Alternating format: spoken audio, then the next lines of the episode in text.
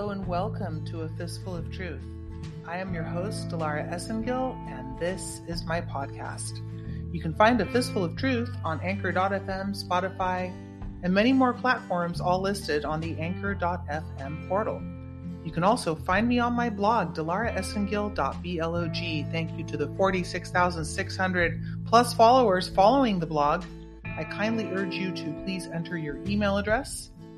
On the far right side of the blog, just enter your email address and you'll be able to stay in touch with me in case the light should go out. And I think it's part of the decode is going to tell us that the lights may indeed go out. And of course, that means if there's any more censorship, I will be able to send you notifications through the blog if you enter your email address. You can also find all of the latest podcasts, the latest blog post, and much more in one convenient location at afistfuloftruth.com.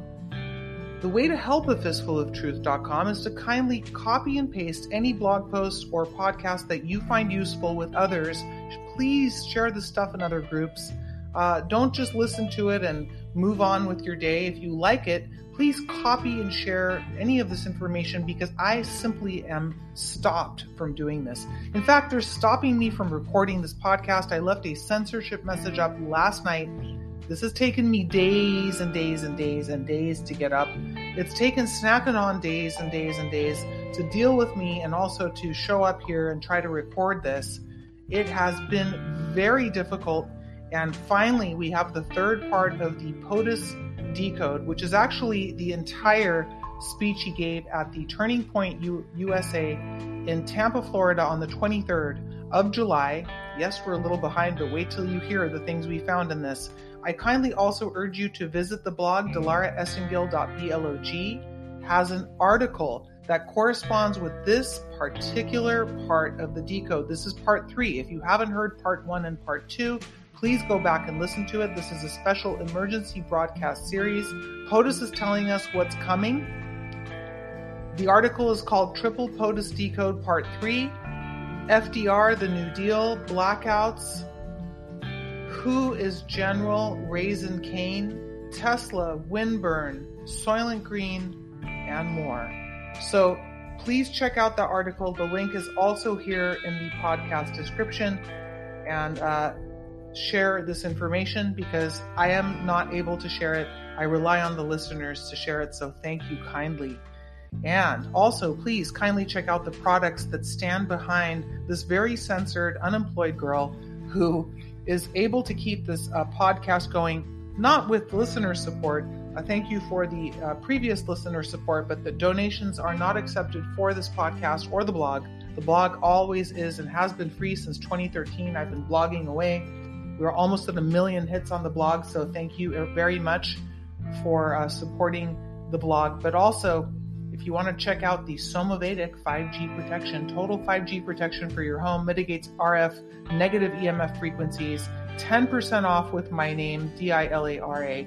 I have one in my home. It's the Vedic. I won't ever not have one in my home. It is one of the most essential devices that I own. It's like having air conditioning. And sorry if you're hearing air in the background. Normally I turn off all the air, so if there's like a weird volume thing going on where I'm not slowed down or sped up and you just hear this like background noise, I had to turn on the AC in here because it's quite hot here in Southern California, even during the night. And usually I have to make it really quiet to record, but I got to get through this tonight. So in the meantime, do check out the Somavedic. Also check out Collagen by OP2 Labs. There is a discount code for that. And a Health Matters coming up next week featuring OP2 Labs Collagen. And also check out Mission Darkness Faraday bags. Mission Darkness, they are a wonderful Faraday company that is made in the USA, Patriot owned, used by law enforcement, protects your devices, generators from EMPs, your phone from radiating your head. I mean, really check this out, folks. If you know anybody who's pregnant, get them a blanket. A Faraday blanket they can put on their lap, and if they're using an iPad or a phone or a computer, that's not good for the baby. So check out that information here. Lower in the podcast description, there's a link to that, as well as Hemp Therapies, wonderful people behind Hemp Therapies, pure grade CBD oil, with black cumin seed oil, which is super good for you, antiviral properties. I take it every day. Check out all these products. They're all listed at the bottom of the podcast. And thank you to everybody who works with me. They are not sponsoring this podcast, by the way. No one pays for this and no one pays me to do this. So in the meantime, this is the third part of the decode. Please go back and listen to part 1 and 2 if you have not already done so, because it's in sequential order. What we're going to go through today is going to blow your mind. It's been blowing my mind, and I got to get through it and put this recording up quickly because they keep censoring my podcast. I used to put up the podcast on the blog, the audio version. Not only have they gotten to it here on all the platforms and on Rumble, but now they've gotten to it on the blog and on my computer.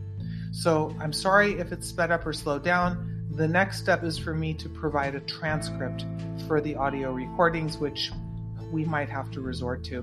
But in the meantime, if it does get messed with, I might post these on Telegram as well, because it's just getting to the point where it's absolutely ridiculous. But check out what we have to say here tonight, folks. It is amazing. There's a lot of parts to this. It's pretty long. Put it on while you're working, whatever you're doing. But please kindly listen to everything that's being said and try to digest it, because it's taken us hours and a week to put this together. Welcome back, Snack Anon.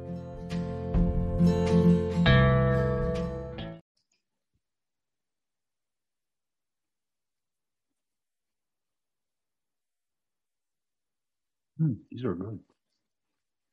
Hello. Oh, hey. Snack Anon. Hi. How are you? I see you're... I'm having some pecans. Is that what those are? Mm-hmm.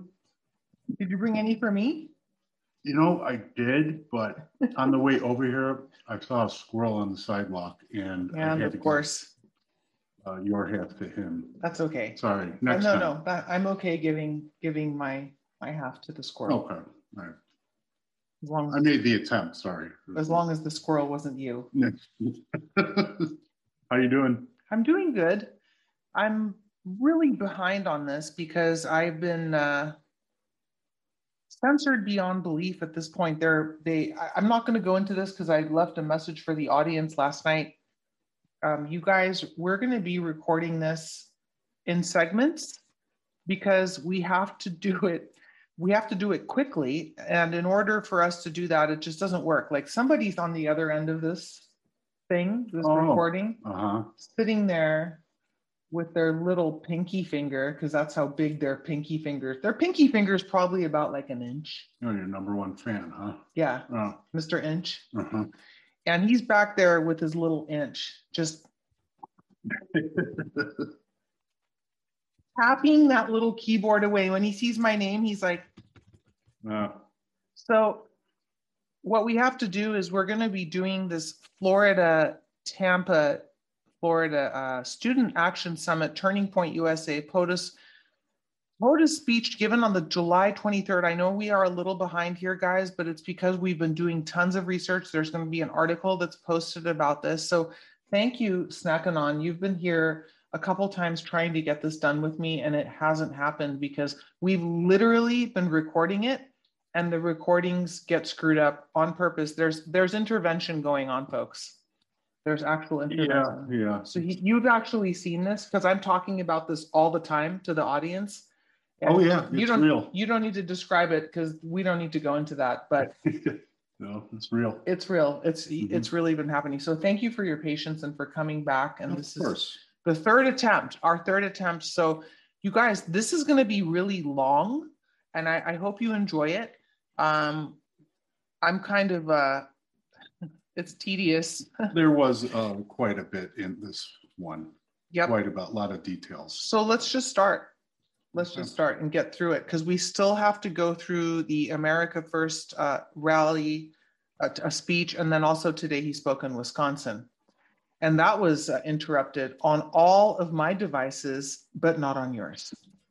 Mine were fine. So we were in the same location for part of the speech, not all of the speech. You came here when the speech was closing up. Mm-hmm. And all of the speech was audible and being okay streaming on your devices. Yes. And we were using the same internet and my devices were all jammed and messed up. All of my devices. I had 3 separate devices. All of them were being fucked with. Oh, you're a #1 fan. Yep. Hi, Mr. I've got an inch, but it's an angry inch. Okay. All right. Ready? Yeah. When President Trump walked out during this familiar song. What familiar song? Well, his intro, like. Oh, yeah, yeah. In the beginning? Yes, yeah. Okay. The backdrop says, President Donald J. Trump. Yeah, he's your president. Right. Yeah. People need to realize he's still the president, and they're putting it in our face every day. Like, they're trying to get us used to the fact that a lot of people still think Biden is actually a real person. Yeah, it's pretty rough to think that. There's whole groups on Telegram talking about why is Biden doing this, and they're patriots. That's the scariest part. Sometimes I ask myself, are they better off than the left? Because they too believe that Biden is their president. Yeah, it's scary. I'm scared of those people. I mean, sometimes you'll see some of them put a side by side of this Biden, and it's completely two different people. Right. But no one really goes on with it. They can't. Who's this? Who's that? They can't accept it. No.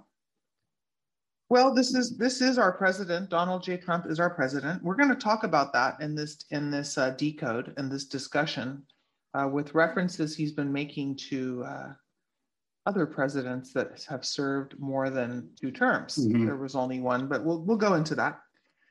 All right. So, Turning Point USA Student Action Summit, 7/23/22, Florida, in Tampa. POTUS gives this speech that's the most loaded thing you and I have ever heard. Ever.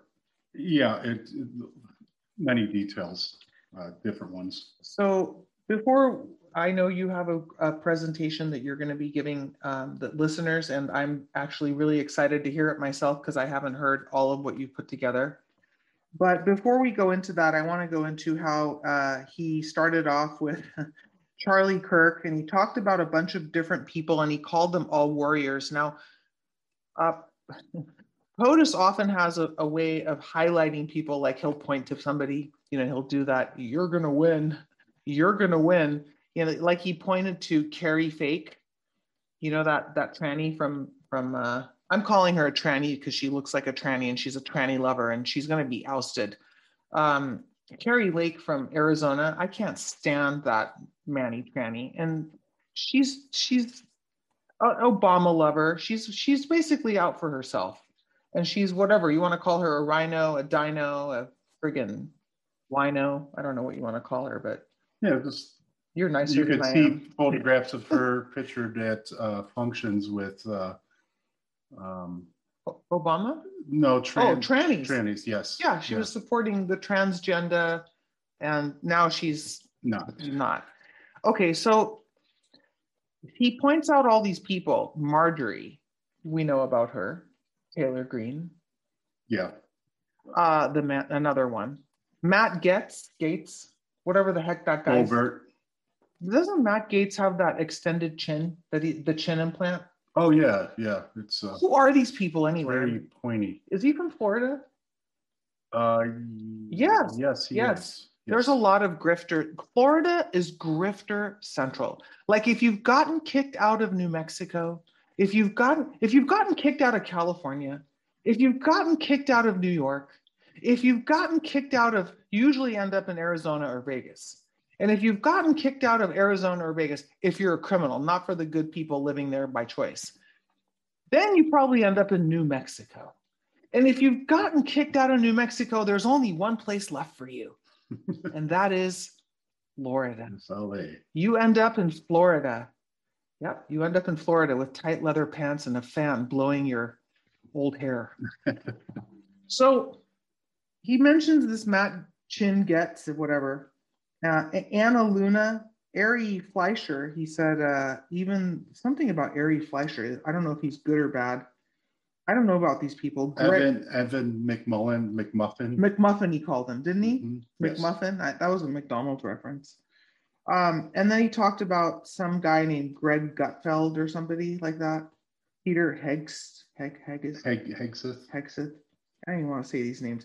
Anyway, he points these people out, and I just thought I'd mention them because they're probably going to get mentioned more, kind of like our Mike Lindell. Mike Lindell keeps coming up. 66% off my pillow. Make sure you buy my coffee too. Can you buy me a coffee? All right. So if Mike Lindell's going to sign up for Buy Me a Coffee, I think that's the end of the world. All right. So he mentioned all these people about being at the front lines of the struggle. He was talking to a bunch of students, a bunch of young people. So keep that in mind, folks. A bunch of younger people. He said they're going to be responsible for claiming the republic back from a corrupt establishment. And he went on to talk about the radical left. These are just all very introductory things. Trust me, we have some very juicy things for you tonight. And then let me see, until we get to where you are at here. He talked about American pride. He talked about having, there's only two genders. Hello, there is only two genders. I could be really vulgar, but a lot of people get pissed off at me being so vulgar in these podcasts here. Mm-hmm. They should never read my book then that I'm going to be putting out called Love Goat, shameless plug, because if you don't like vulgarity, you shouldn't read it. All Americans of background are free and legal. I'm sorry, I'm trying to read my notes here. And basically he was talking about in 2 short years ago, we had a strong and powerful respected country. Respect has been a big word that POTUS is using all the time. Energy independence, energy dominance, and now we're just the opposite. And Biden is down on his knees. He said Biden is down on his knees, and I just pictured Biden down on his knees at Gitmo or wherever the real Biden is being held or was held. And he said liquid gold is right under our feet more than in Saudi and Venezuela. All those Saudis. He pointed to the ground with the liquid gold part. Right. And then he did talk about Shinzo Abe in Japan, right? Because we know that Shinzo Abe recently, supposedly, died. But here is what POTUS said. Shinzo Abe, he said, so senselessly died. And I thought that was really interesting because there's a lot of people that we're going to find out in the show have either faked their death or have not really died. I know there's some speculation as to whether Ivana is dead from the last speech that we gave. Some Anons wrote in and said maybe she's really not. They didn't think she was. That's a good theory. It's possible. And some people say, oh yeah, she may have been on Epstein's Island or she may have provided evidence from Epstein's Island. Look guys, POTUS did not send Ivana to provide evidence from Epstein's Island. If we're gonna get evidence from Epstein's Island, they were gonna send in some qualified professionals to do that. She is not a qualified professional, period. That's my opinion. I don't think she was, I think she's actually gone. That's my opinion, but I might be wrong. I might be wrong about that. Now he said, are we going to go into the bounce? You want to go there or you want, let's talk about Shinzo. Do you have some? You want to talk about Shinzo, what he said? I mean, how he was a wonderful gentleman and everything. You basically covered everything. I did? Yeah. Okay. Yeah. Well, you can stop me too. Okay. I want you to talk about that stock market, the tens of billions of dollars and the 10 cents. We had China in check paying us hundreds of millions of dollars. Think of it. We were taking in hundreds of billions, not millions, billions of dollars from China with our tariffs and our taxes against them. Not one president has ever taken in literally 10 cents from China. No, that 10 cents. Not one president has taken in. So he mentions the word president and he mentions the word 10 cents. Yes. He keeps doing this, mentioning the word president and mentioning the word 10 cents. Okay, that goes straight to the dime. All right. Mm-hmm. Who's on the dime? FDR. FDR. Now, I don't know if we want to go into this right now because I'm pulling up stuff on my computer, guys, which is the little 1-inch man is behind this wall. Franklin D. Roosevelt 10 cents. POTUS keeps saying 10 cents, and we discussed this here in the last podcast briefly, but here it is. 3 terms. Okay. The Roosevelt presidency began in the midst of the Great Depression, and during the first 100 days of the 73rd U.S. Congress, he spearheaded, FDR, unprecedented federal legislative productivity. And what did POTUS do when he got into office? He was writing one executive order after another, one executive order after another, which we're going to see in play when we see the public return of POTUS. Now, he was mentioned at the beginning of this podcast.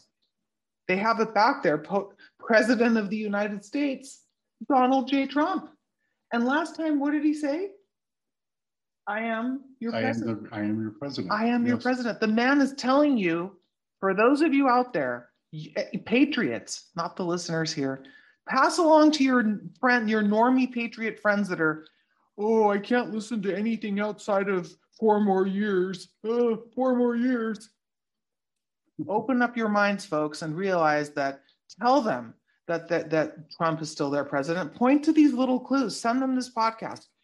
He spearheaded unprecedented FDR legislative productivity. Roosevelt called for the creation of programs designed to produce relief, recovery, and reform. Guess what? POTUS has said that before. Yes. And on July 18th, 1940, FDR, who first took office in 1933 as America's 32nd president, was nominated for an unprecedented 3rd term. And he would eventually be elected to a record 4 terms in office, the only U.S. president to serve more than 2 terms until Donald J. Trump. Now, don't forget, this is not another 4-year election.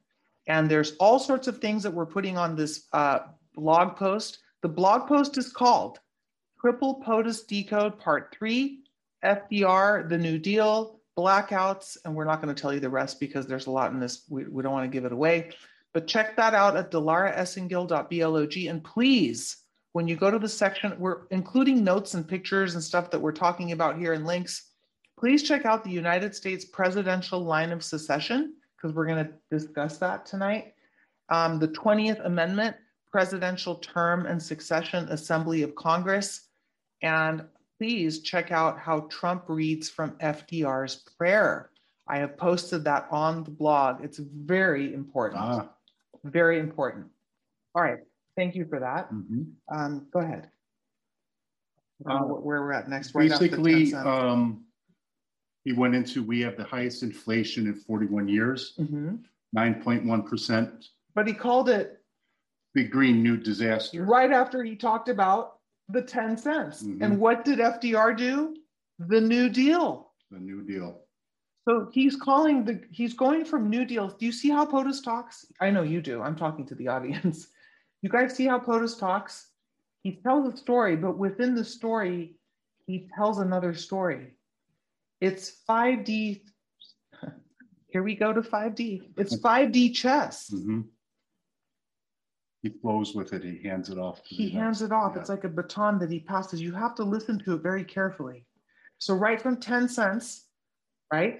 Basically, they want to charge you taxes to fund the Green New Disaster, commonly known as the Green New Deal. Yes. To destroy your country. So listen to that. The New Deal words are in there. 10 cents, FDR. 9.1. I think that's a marker date. I think that's September 1st. And remember, 9/11 was September 11th. Okay?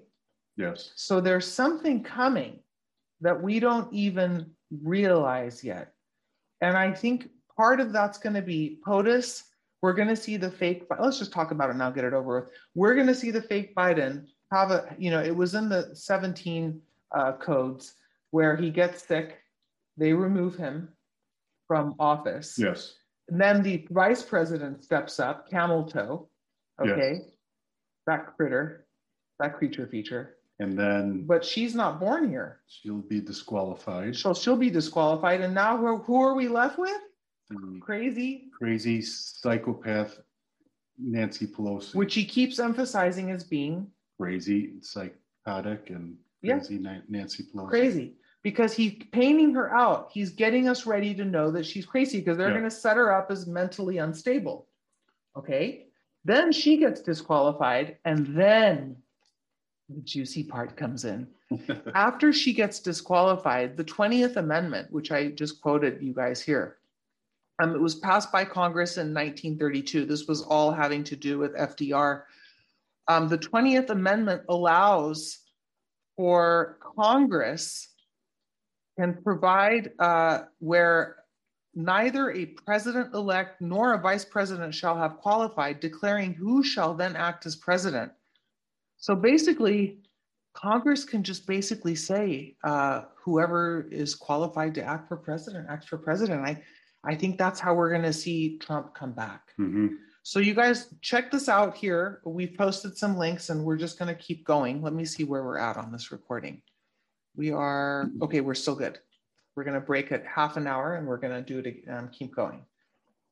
So go ahead. So he goes into the border wall. Yes, I'm there.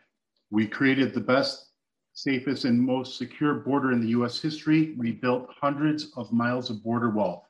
In fact, we completely finished our original wall plan despite 2.5 years of Democratic-inspired lawsuits, and I won all the lawsuits, 11 of them. We won. So it took us 2.5 years because of their lawsuits, obstructionists. Then we added much more wall than originally planned, and we almost got that. Could have been done in 3 weeks. Could have been completed. There's much more wall than the original plan. Yes, and that's going to be important. Down the road, we'll be talking about that 3 weeks. 3 weeks please, again. Please remember, because I'm going to forget. Yeah. So he embeds these codes in his speeches, okay? So here he mentioned the 3 weeks. We're going to hear the 10 cents again. We're going to hear the 3 weeks again. The 3 weeks is going to be very important. The border wall. Are you done with the border wall? Yes. Okay. So he'll be talking, he said, you'll be paying, you know, he talked about how the world wouldn't allow these types of prison populations into the USA. It's become a dumping ground. Yeah, he's basically, it was kind of a, remember when they say Trump was right, here's another real easy one. You will be paying for this very badly into the future. That's what he said. Very badly. You guys need to listen to this. You will be paying for this very badly into the future means we have a lot of work to do. We're going to have a lot of work to do. It's going to be a terrible thing because people are coming into our country. We have no idea who they are, where they're from. He's giving examples of illegal aliens, what they did to a 34-year-old woman in Iowa, 23-year-old in Pennsylvania, stabbed repeatedly. He talks about knives a lot, and that's going to be important. A 10-year-old girl in Ohio, tens of thousands of violent acts. And he said the number is going to be even greater and no idea where these people are coming from. He called them criminal aliens, okay? Wow. Right after he called them criminal aliens, the next thing he mentions, what is it? Space Force. Space Force. Criminal aliens, Space Force. We rebuilt our military, including our nuclear capability and the creation of, and this is not since Air Force, almost 80 years ago, the creation of Space Force, a big deal, and much of it is right here. Much of Space Force is right here. Yep. You guys, you know, I've talked about this a lot. You know, it is a difficult subject, especially for people who are not familiar with the extraterrestrial presence on Earth. If you haven't seen the Damon T. Berry Knowledge of the Forever Time, go to the blog, type that in and watch all 8, not 7, watch all 8 episodes. Evidence of cell phones in the 1920s, folks. Please go watch the whole series. It's very important that you see that. It's foundational knowledge, and those who reject knowledge, Hosea 4:6. So don't reject the knowledge, keep your mind open and check it out. Pretty amazing footage, I gotta say. Yeah, pretty amazing footage. You know, don't listen to us, go watch it yourself. So left the dogs there. He was talking about leaving dogs in China, and we know why. Fauci's dog experiments. And there was a bunch of dogs that they would collect in Hollywood. There was Hollywood executives with pictures of thousands of dogs on their laptops that were found. Wow. People don't know this. I actually saw this. Yeah. Horrific. Yeah. What were they doing with thousands of dog pictures? All right. Yeah. Sick bastards. Excuse my language. Yeah. So now we're going to go on to soldiers with no arms, no legs, the $85 billion worth of equipment. We're in Afghanistan now. Yeah. After Space Force, he goes to Afghanistan. Is there anything else you wanted to mention? No, just basically where we left American hostages behind, and with 13 soldiers were killed. 13, think of it. 13 soldiers were killed. But what they don't say is many, many soldiers, a far bigger number than that, who lost their arms, their legs, their face, and who would just, it should have never happened. In fact, I probably say, and they confirmed that 18 months, not one American soldier was killed in Afghanistan. So he talks about Abdul again, okay?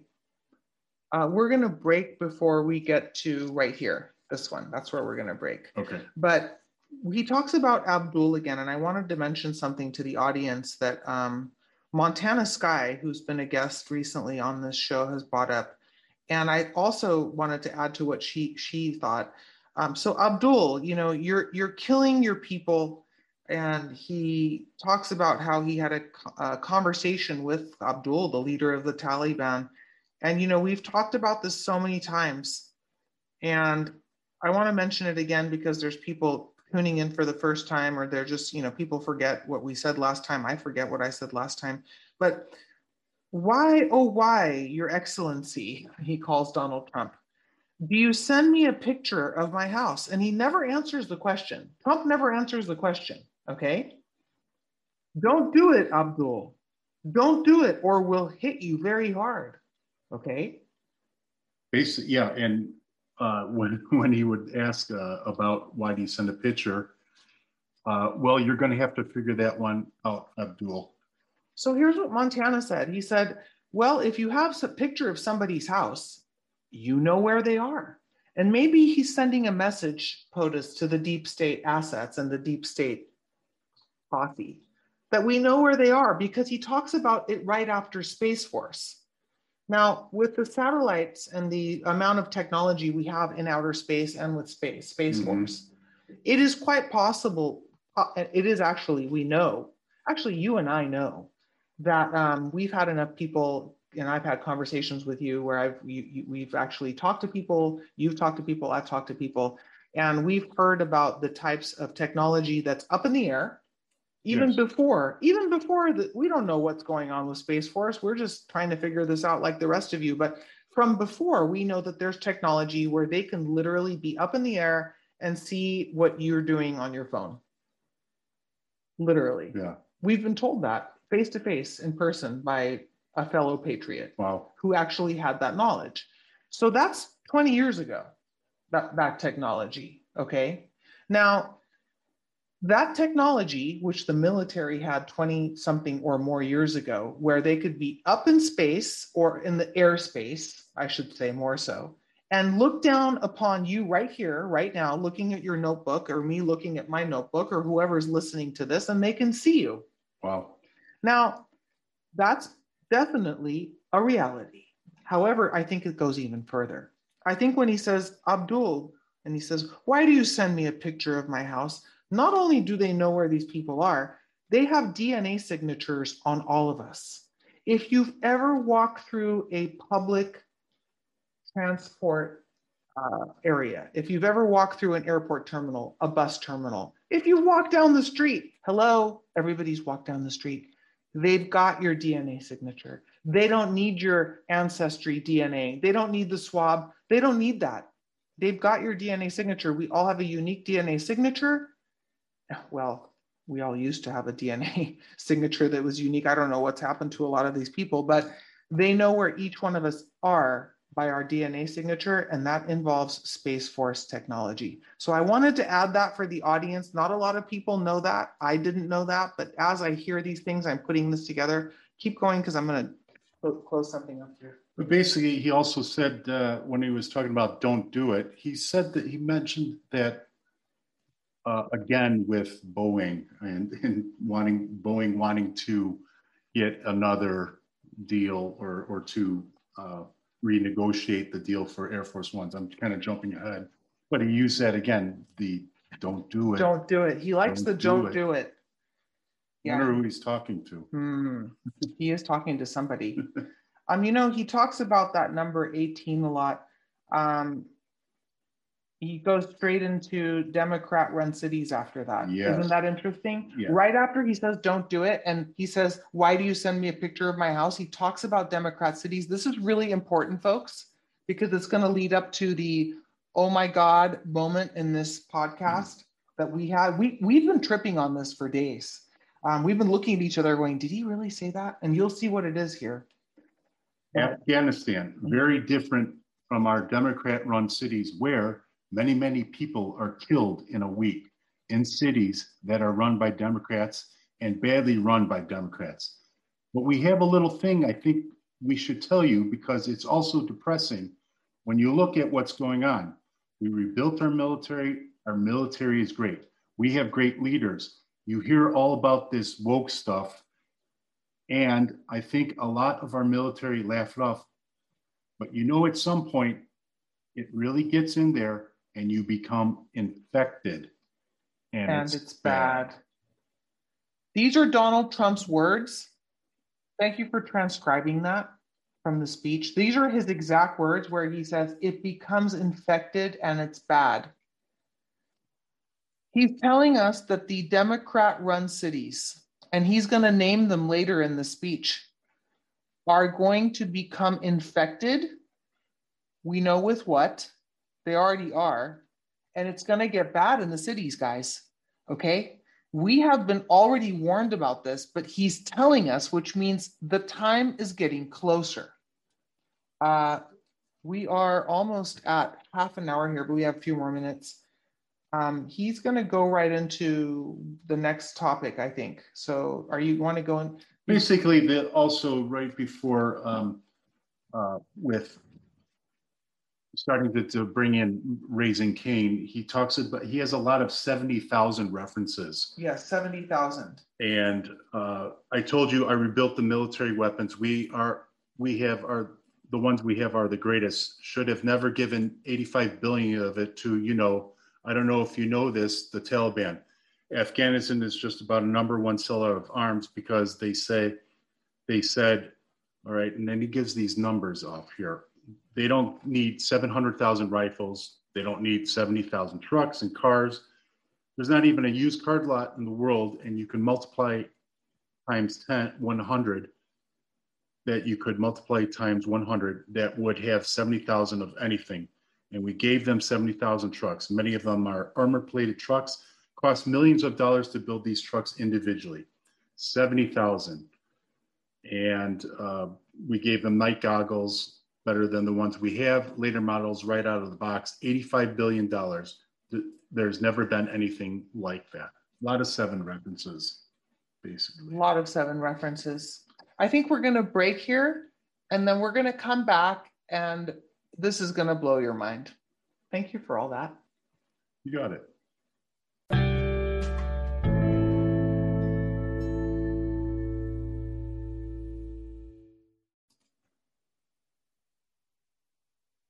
So we're back. Hopefully this recording is recording properly.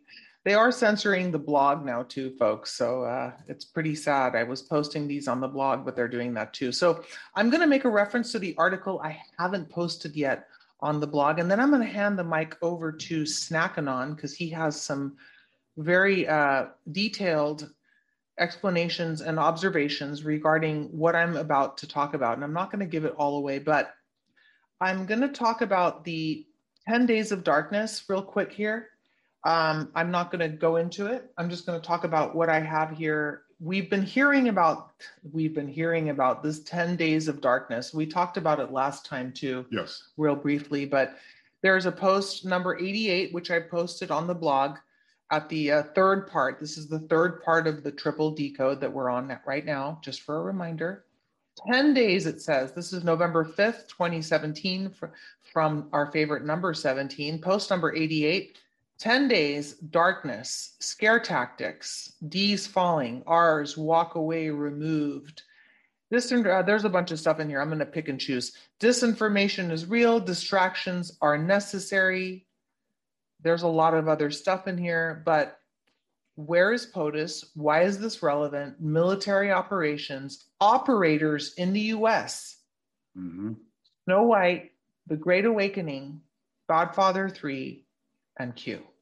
Now, there's also another post, 1440, where June 3rd, 2018, one of the most famous posts that people love to talk about, boom, boom, boom, boom, a week to remember, dark to light, blackout necessary. And if you reverse image it, it looks like a gun. And that is, to me, is our 2A rights, which are going to be really important in all the things we have to say tonight. My God, I don't know how long this decode is going to be, but it's going to go as long as we need to get all this information out. So there you go. That's my little intro to that.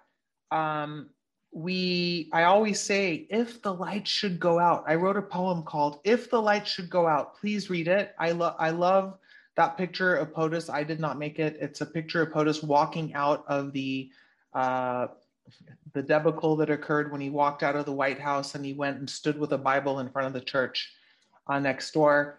And then POTUS always talks about this General Razin Caine. Mm-hmm. And it's not Razin Caine's chicken, which is a whole other problem, guys. Razin Caine's chicken is a whole other problem.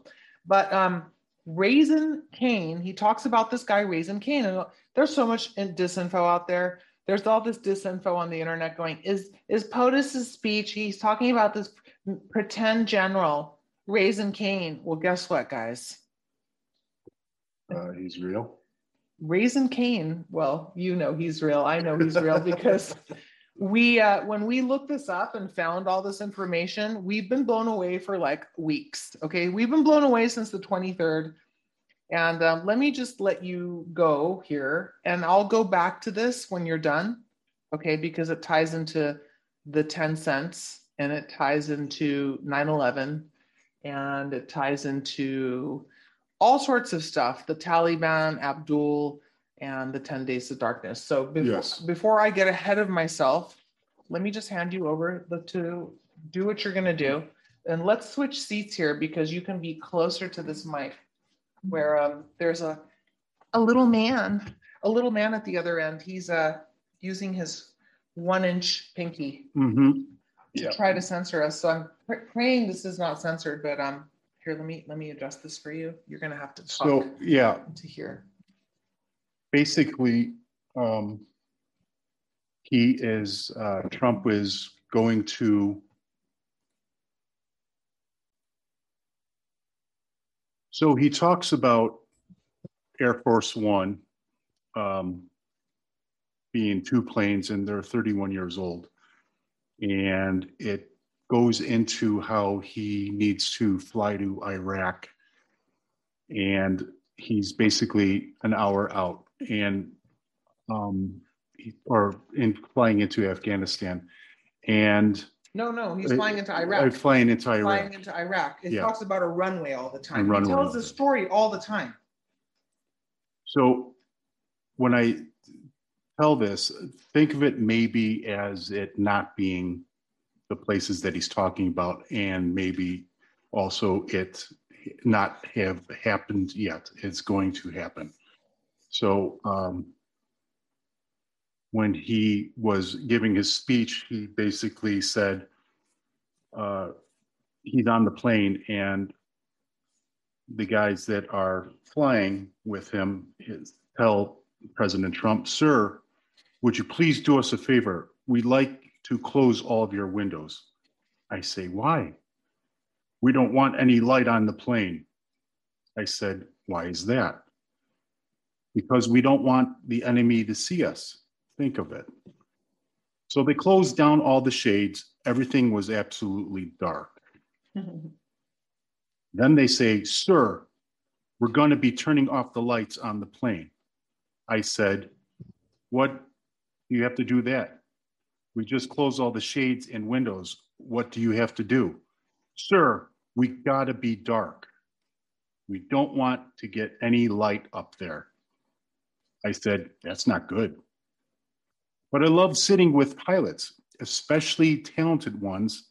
And the most talented pilots in the world are the ones that fly Air Force One. And if you look at all these guys, they're like central casting.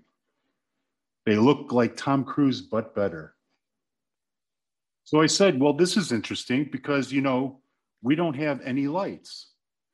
I said, how the hell do I get to the pilots? I can't see. They said, follow us, sir. You're doing a great job with the impersonation. We go through this dark hallway and upstairs, and I sit down, and even their cockpit lights are turned off. And I said, ah, hello, Captain. Hello, sir. You got to see these people. I'm telling you, they could make movies. I could bring these guys out to Hollywood to be an agent. I'd make a lot of money for myself. I wouldn't make so much for them, but I'd make a lot for myself. Like many other agents, that's what agents do. They make money for themselves. Sure, they sure do. Imagine that. Ask this girl. But, you know, I said, Captain, how we doing? Very good, sir. I said, very dark in this plane, Captain. Yes, sir. It's okay, sir. So when we land in, Cap, sir, we're landing in 5 minutes. I said, Captain, we're pretty low. I don't see any runway. I don't see anything. I'm looking out the window. It's dead black. There's no light. But we're over a desert. And he said, you're going to be fine, sir. No problem. So 3 to 4 minutes go by, and then they hear, I don't know if anybody flies, but you hear a sound from the computer. It's an incredible voice, but it's a computer voice. It goes 1,000. Now that means 1,000 feet. 1,000 feet is really low when you're in a big monster plane, right? 1,000 feet. Sounds high, it's not. So it goes 1,000, 900. 800, 700, 600, 500. I said, Captain, I don't want to see any runway, Captain. No problem, sir. And at this point, he mentions something about Brian Williams being a liar and how brave Melania will think of them flying really low in this plane. But so now we're at 500 feet. I don't see anything. 400, 300. 200. I say, Captain, there's no runway out there. I'm telling you, Captain, I got very good eyes, not like they used to be, but what is, right? I said, Captain, what the hell is going on, Captain? No problem, sir. 100. Now we're at 100 feet. That's like, I'll tell you what that's like, these lights. And Trump is pointing at the ceiling here. That's a little bit like, oh, about 50. So we got a little bit of double, and that's kind of low. And the captain says, okay, we're ready to land. I say to the captain, you want to pull up, Captain? And bottom line, boom, boom, boom. Perfect landed. We landed. I found your stacks, by the way. Oh, you did? Yeah, I'm eating them. So at this point, Trump gets off the plane with his story that he's telling the audience. I get off this plane. It's very, very late, like 2 o'clock in the morning, pitch black.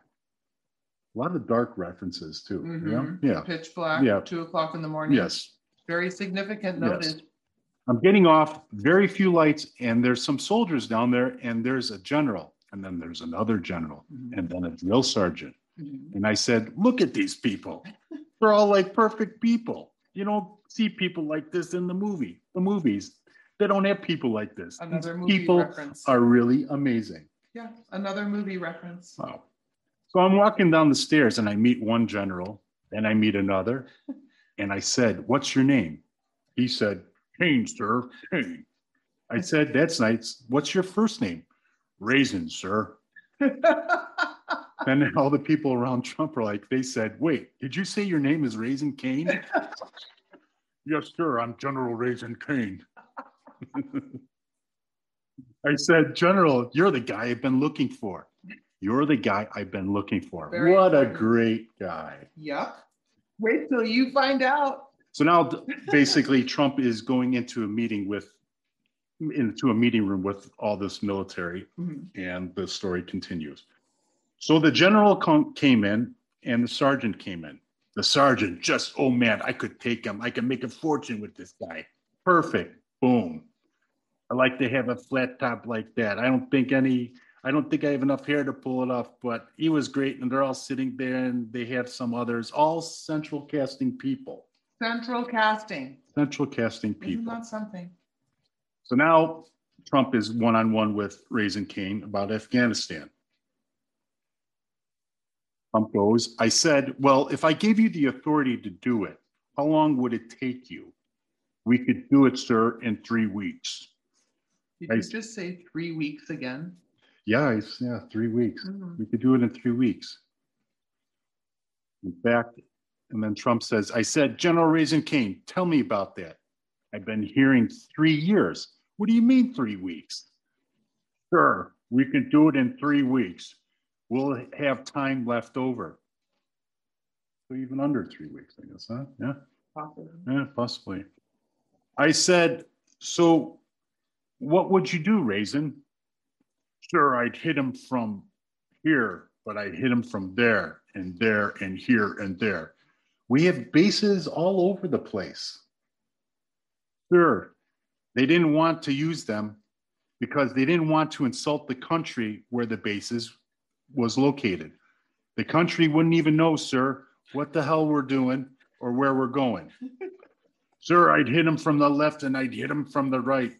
Underneath, over the top. I'd hit him so hard, they wouldn't even know what was happening, sir. So he said, so General, I want to think about this, but I've been told it's going to take a long time. And you're telling me 3 weeks? You'll have time left over, sir. So I said, all right, look, I'm going to go back to Washington. I got to think about this. Bottom line, I get back. I said, go get them. He hit them left and right, under and over. He hit them so hard. And I got a call 2 weeks later. They were just about gone, but many of them have formed an area and they wanted permission to wipe everybody. Just wipe them out, he said. You know, look, I did really well in real estate in New York City. I'm not like into this stuff, but I have a lot of common sense and I understand what has to be done. And they said, are you ready, sir? I said, ready for what? We want to wipe them out, sir. I said, wipe them out? You know, I'm thinking about humans. I said, these are human beings. He said, no, they're not, sir. These are animals. These are animals. We want to wipe them out, sir. I said, how about taking the planes and flying over them a couple of times? General Razin Caine said, you're wasting fuel if you do that, sir. I said, do you think they're going to surrender? I don't know what it is to surrender, sir. They're not going to surrender. They don't know what it is. They don't know what it is to surrender, sir. Yeah. They're not going to surrender. I said, try it for a day or so. Fly the F-18s over their heads and maybe you can get them to surrender. They won't do it, sir, but we're going to do it and we'll do it. I get a call back. They're not going to do any surrendering. He said, sir, they don't surrender. It's just the way it is. They don't know the word. They don't know what the word means. I said, what are you suggesting? He said, just let us do our job, sir. I said, do your job. And that was the end. 100% of ISIS gone. And there it is. There it is. Didn't he say after this, the reason I'm telling you the story is he talked straight to the students after that. And he said that reason I'm telling you the story is because you're going to be running this country for a long time. This young generation. Because he's talking at the Student Association for Turning Point USA. Yes. Remember, the audience is they're not old boomers. They're young people that are going to be the future of America, our republic that we're restoring. And he said, you know, more soldiers. And he basically went into speeches about the F-18 and the planes and the helicopters. That's funny. He said, our people took our soldiers out first, and then they went after us. Yeah. They used to come out of the woods, and they'd head to certain locations, and then they see those F-18s, which now they own. And they come out of the woods. There's no woods in friggin' Afghanistan or Iraq. Okay? It's a desert, you guys. We all know this. So these planes, these helicopters, we've been seeing these. I just was talking with some Anons about helicopters and planes all over the United States and other parts of our world, U.S. military. So let's go back before we go into this. Yes. Let's go back to how you started talking to our audience today who's listening to this podcast. Before you started telling them this part of POTUS's speech, you explained to them that when they listen to this, don't just listen to it as a story, you said, correct? Correct. That POTUS is telling. How did you put it? Try to, when you listen to us again, if you do, think of it as not being that place. Think of it maybe being the U.S. Right. So maybe he's telling a story about Iraq, but really he's talking about facts that could be coming up for us in the United States and Correct. Other parts of the world. So I think you're right, and here's why. First of all, you want me to go into this now? Or do you want to say anything else about this? No. Because I want to take not a break for the audience, but I want to take a break to the end before we get to this Australia part. Yeah. But I want to talk about I want to talk about the blackout. Yes. So you started off and you told us a story of the runway. Yes. In fact, I have to look at my notes because there's so much to this. And he's talking about the runway and he's going into Iraq and they're telling him to close all the windows because they don't want any lights because the enemy can see the plane. Correct. They have to fly in the dark. And he's sitting there, you know, he's on Air Force One. He's not on an F-18, F-16 fighter jet. President's on Air Force One. It's a huge friggin' plane, a 747, imagine, with no lights on. By the way, he keeps referring to 747 and gives us those codes because in one of the double D code that we posted, there's links to United States codes. Hillary and the gang had rigged the Air Force One, I believe, for POTUS. They used some unsafe metals in there and they installed some unsafe stuff from China. Sure. And they committed some fraud as to the materials used in the plane, which is why POTUS is having the planes be rebuilt right now because he's not an idiot. There's been many attempts on his life.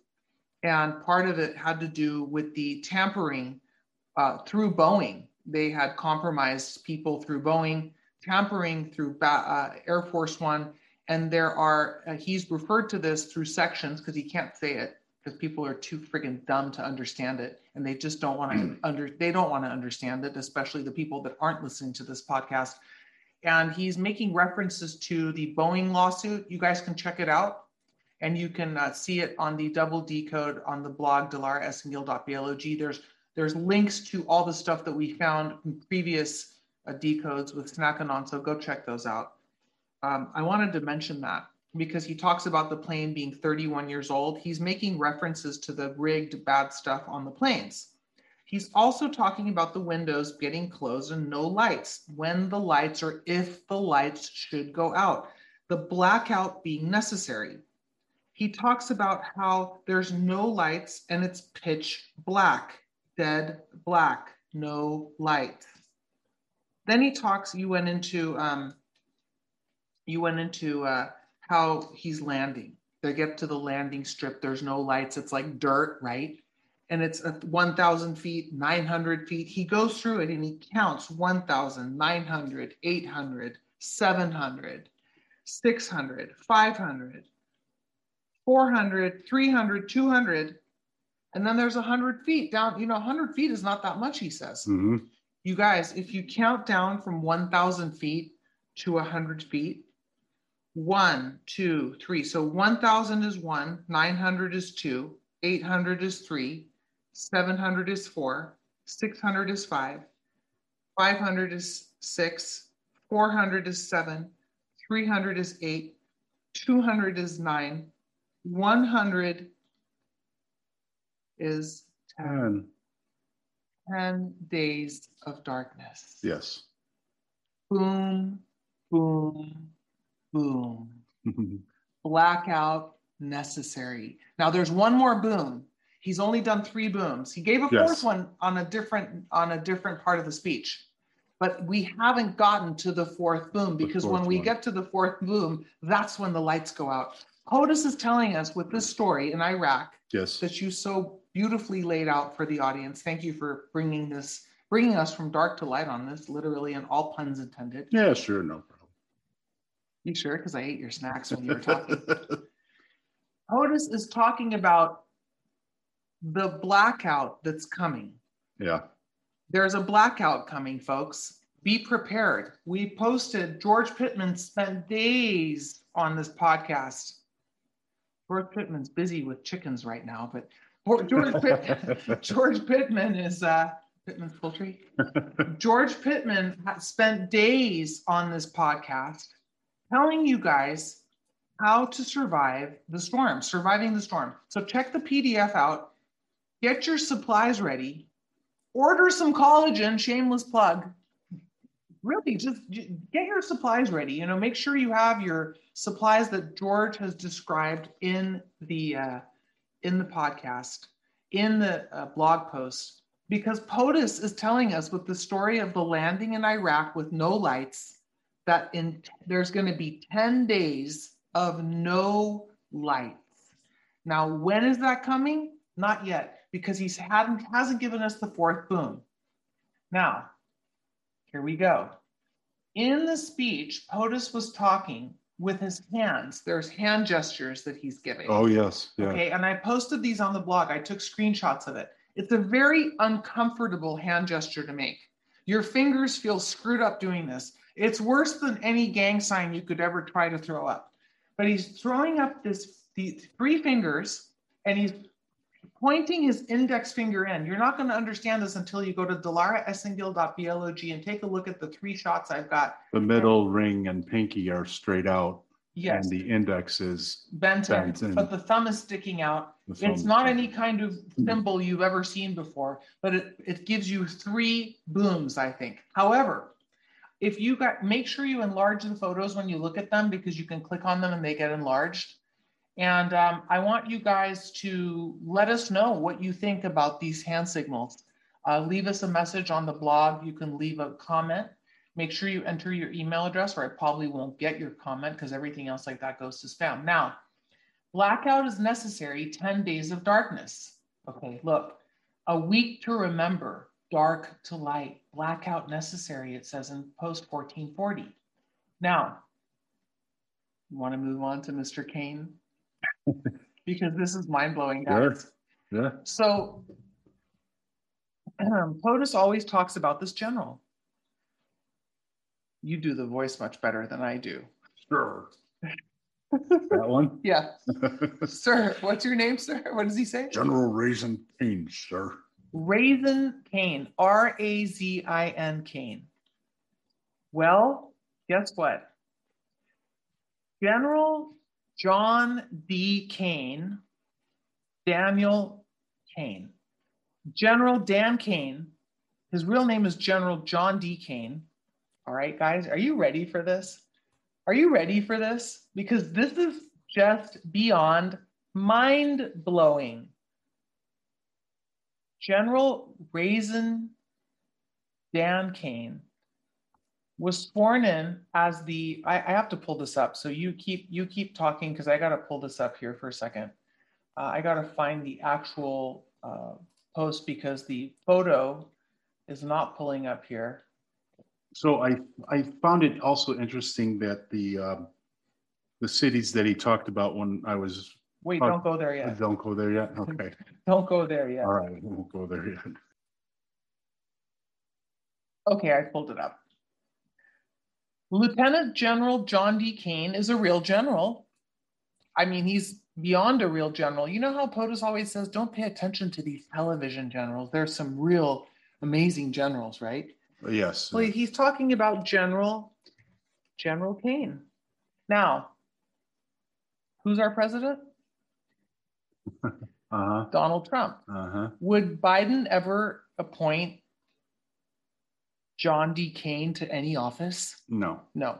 He would appoint Hunter Biden to office. He would appoint Schiff or one of his little cronies. Yeah. Tom Cruise. One of them. That little man. Wearing a wig or something. Somebody wearing a... What about that thing? That thing in Chicago. What is that thing?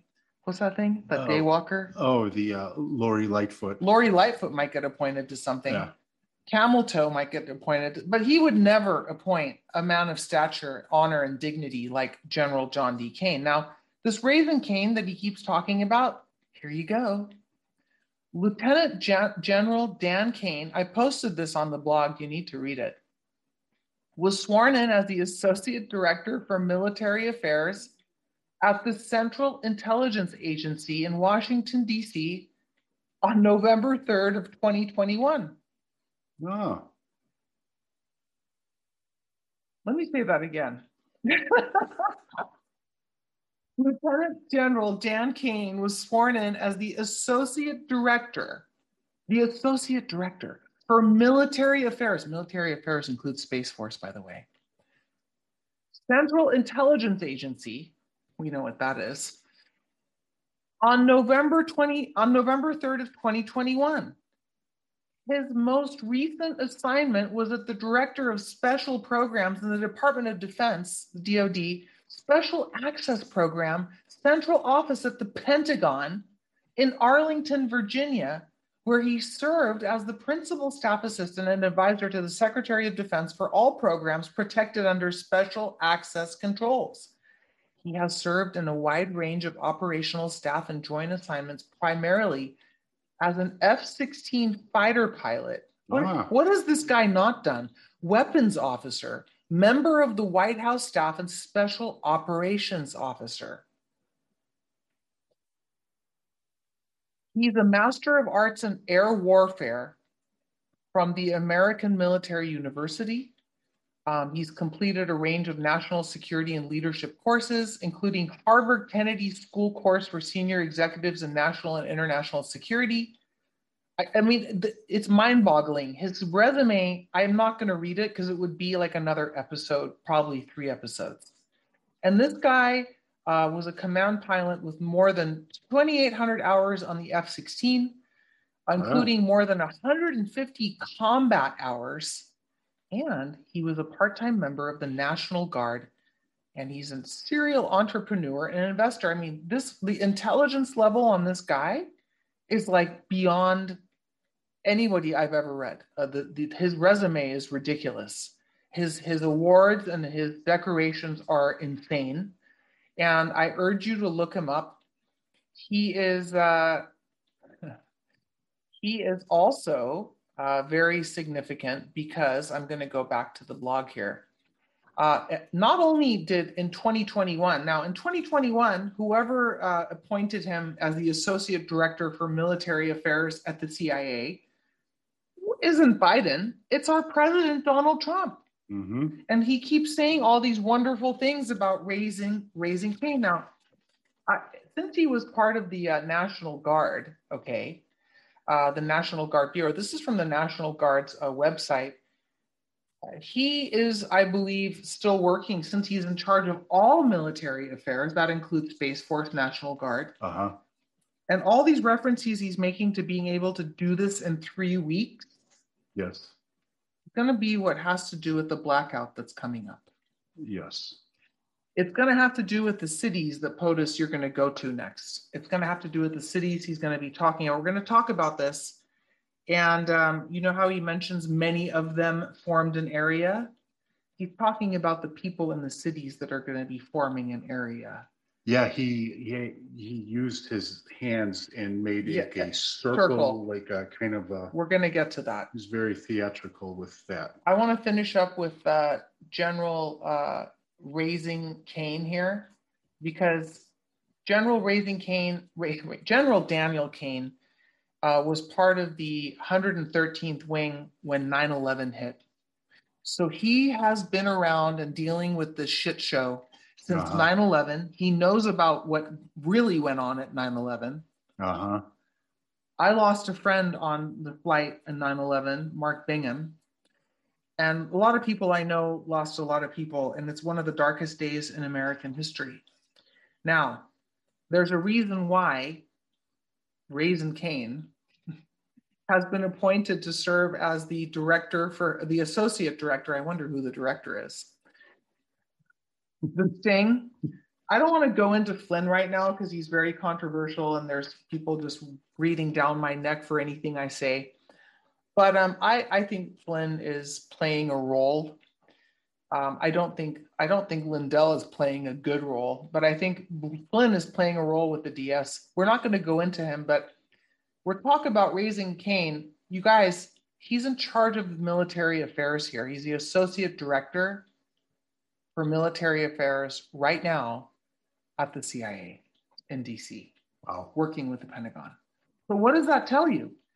POTUS is telling us a story about this guy in Iraq. What's your name, sir? General Razin Caine, sir. And we just read you this guy's resume. Go look at this guy. He's amazing. He's probably going to be, maybe he'll be our vice president. We don't know. Oh, yeah. I think we're going to have a VP that's going to be a general. That's my guess. But in the meantime, we are here, and I believe here when POTUS talks about General Caine, I think these the third term that's coming up is why he keeps mentioning this 10 cents. Okay, and it has something to do with all the 10. The number 10 has a lot to do with this in these talks he's having now. Before we move on to the cities, because I think that's like a next really big topic that we're going to go into. He did also mention about how Mattis, who turned out to be bad, was taking 3 years to do this, right? He mentioned Mattis. And he talked about how it only took General Caine to do this in 3 weeks, but even less. 3 weeks with time left over. Right. Now, I want to go back to the 2 a.m. pitch black reference. Mm-hmm. He said it was 2 a.m. and it was pitch black. I think that's when we're going to see the 10 days of darkness. It's going to come at 2 a.m. I think that was a hint. Yes. Yeah. I think that was a hint. You can look for it. You can look for that at 2 a.m. They're going to probably start it at 2 a.m. That's just what I think. And I think we can probably take a little break here because the next part is huge. And I think the next part has a lot to do. We're going to do a little bit of recap here about how he calls them animals and the many of them formed areas and they don't know what surrender means. So take a little break and come back. What do you think? Sounds good.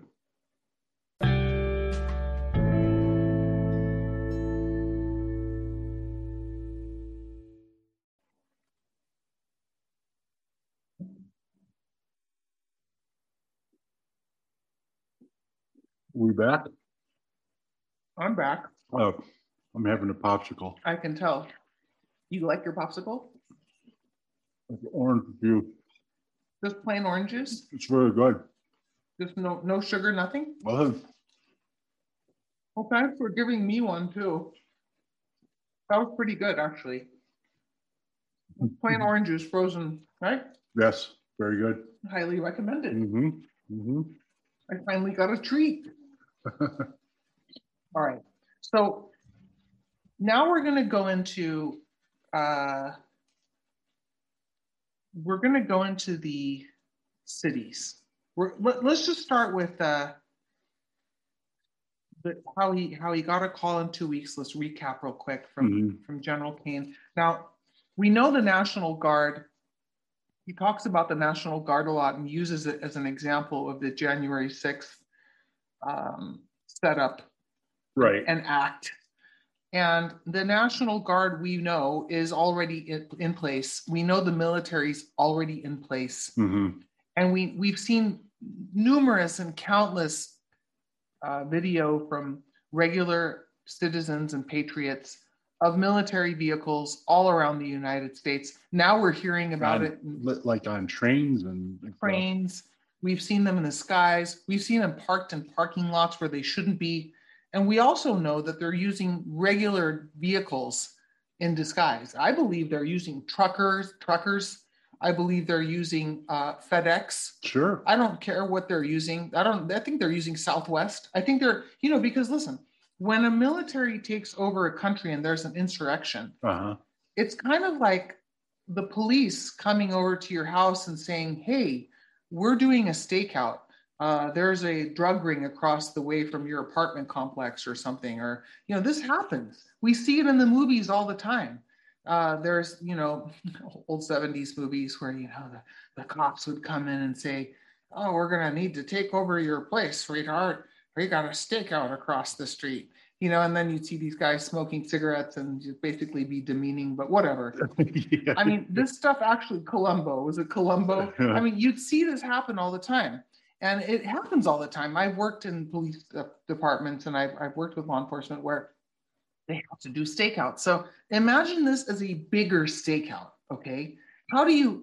You're going to have to get creative. They're going to have to get creative. They can't scare people, and they're going to have to use all sorts of vehicles and different sorts of companies just to blend in. Have you ever seen the Pink Panther?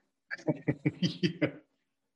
Inspector Clouseau with his disguises. With disguises, how does he have to blend in? Yes. And he's got to take a vacuum business, that one where he's vacuuming the lady's house. God, I got to watch that again just to get a laugh. There's all these different types of scenarios, that Inspector Clouseau puts himself in. We're going to see that. We're using these examples because, number one, it's something, I've thought about how does it going to happen? And it's something you guys can relate to as the listeners out there. I'm sure there's countless movies and countless scenarios where you've seen a stakeout or somebody in disguise going to bust somebody. This is just normal. Now, how do you do this on a global, national, and then a global scale? You've got to infiltration instead of invasion. They're going to use the deep state's tactics back on them. We are now reverse infiltrating. POTUS has military everywhere. Yeah, without freaking out everybody that they're playing military vehicles. Can you imagine how much these purple hairs would freak out right now if they saw National Guard walking down the street? Yeah. They would lose their shit. Yeah. And we wouldn't be able to get our groceries. I keep telling everybody this. Now, who's in charge of the National Guard? Didn't we just say he's the associate director of military services at the Pentagon? It's CIA, appointed in 2021, not by Biden. Biden's not your president. Biden's not anything. He's too qualified for Biden, anyways. I think he would have a lot more words to say than that. Yeah, yes. I'll hit him from the left. I'll hit him from the right. I'll hit him from above and below. Sure. I love it when POTUS does that. Sure. He does. He's hilarious. Hilarious. But, we have to be serious here, I guess. Yeah. So the point is, the military is already here. We got this news earlier last year, actually at the end of last year, that the military was in place, indeed, in all the major cities. They are in disguise. This is a very big operation. I can't wait to see how much censorship we're going to get. Now we're going to go to, this is going to be difficult for some people, but not the people that are listening, because the people that are listening aren't idiots. And they're not purple-haired morons that are screaming, COGDIS crap. Yeah. So it's going to be difficult for the people that are not listening, that are not paying attention, that have, drank the triple juice. They're done. Okay, guys, you guys got to understand, this isn't easy for POTUS. We saw it in his eyes. He looked very upset at the last one, not the Wisconsin one, the one in DC, but we're going to get to that one later on a separate decode one day. So let's go. Let's talk about it. Let's just go right into it. How do we begin? you start, because there's just so much here. You mean with these cities? The cities. What's going to happen with the cities? Where are we at right now? We're waiting for POTUS to come back. We know that Caine's in charge of all this. Ah. Okay. Well, in the story that I was telling, he mentioned the cities, New York City. Well, he starts talking about the separate cities, but before we dive into the cities. Yes. We need to explain to people what's going to happen. We need to give them a foundation. Oh. The listeners are listening to us going, what are they talking about? Because you and I have been talking about this for so long that we need to explain to them, maybe go back a little bit. Okay. And what your theory was on what's going to happen. Now, this isn't part of the speech, but please explain to the audience, if you don't mind, like just give them a brief overview without using the word with the needle thing and the, you know. Well, I zombie's a good word. Yeah, when he was mentioning about the animals, right? That these people are animals. They're not human beings. They're not going. They don't understand. These are human beings. He said to General Caine, to Dan Caine, and he said, "No, sir. These are animals." These are animals. He's not just talking about ISIS.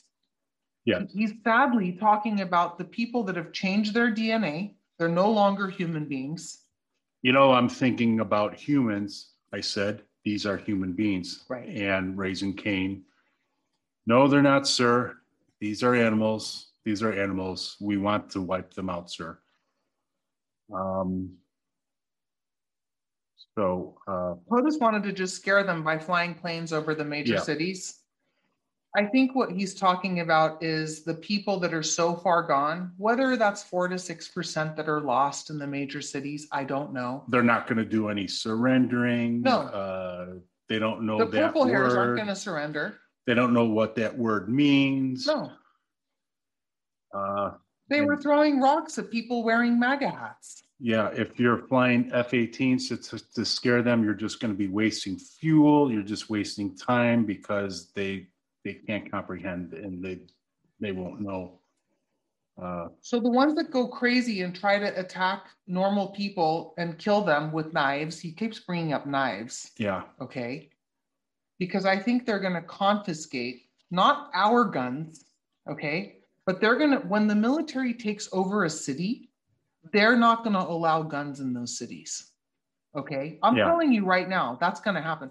If there was a war zone with Antifa, let's talk about Antifa because people can relate to this. Remember when the left hired these video game rejects? And I love video games, by the way. So video game rejects that were just, you know, trying to be thugs, and they were wearing all black and they were basically gacked out of their minds. A lot of them were on drugs. Yeah. I think a lot of them were MK-ultra'd out of their minds and prepared for this. And some just signed up for a cash check. But remember when they set up that thing in Seattle, you can't come in here. This is our city. Oh, they made their fake with the... Yeah. Right. And we know what happened in Minneapolis. Okay. Yeah. Now, if those people had guns or arms or whatever, those people, they were illegal. First of all, you got to be legal.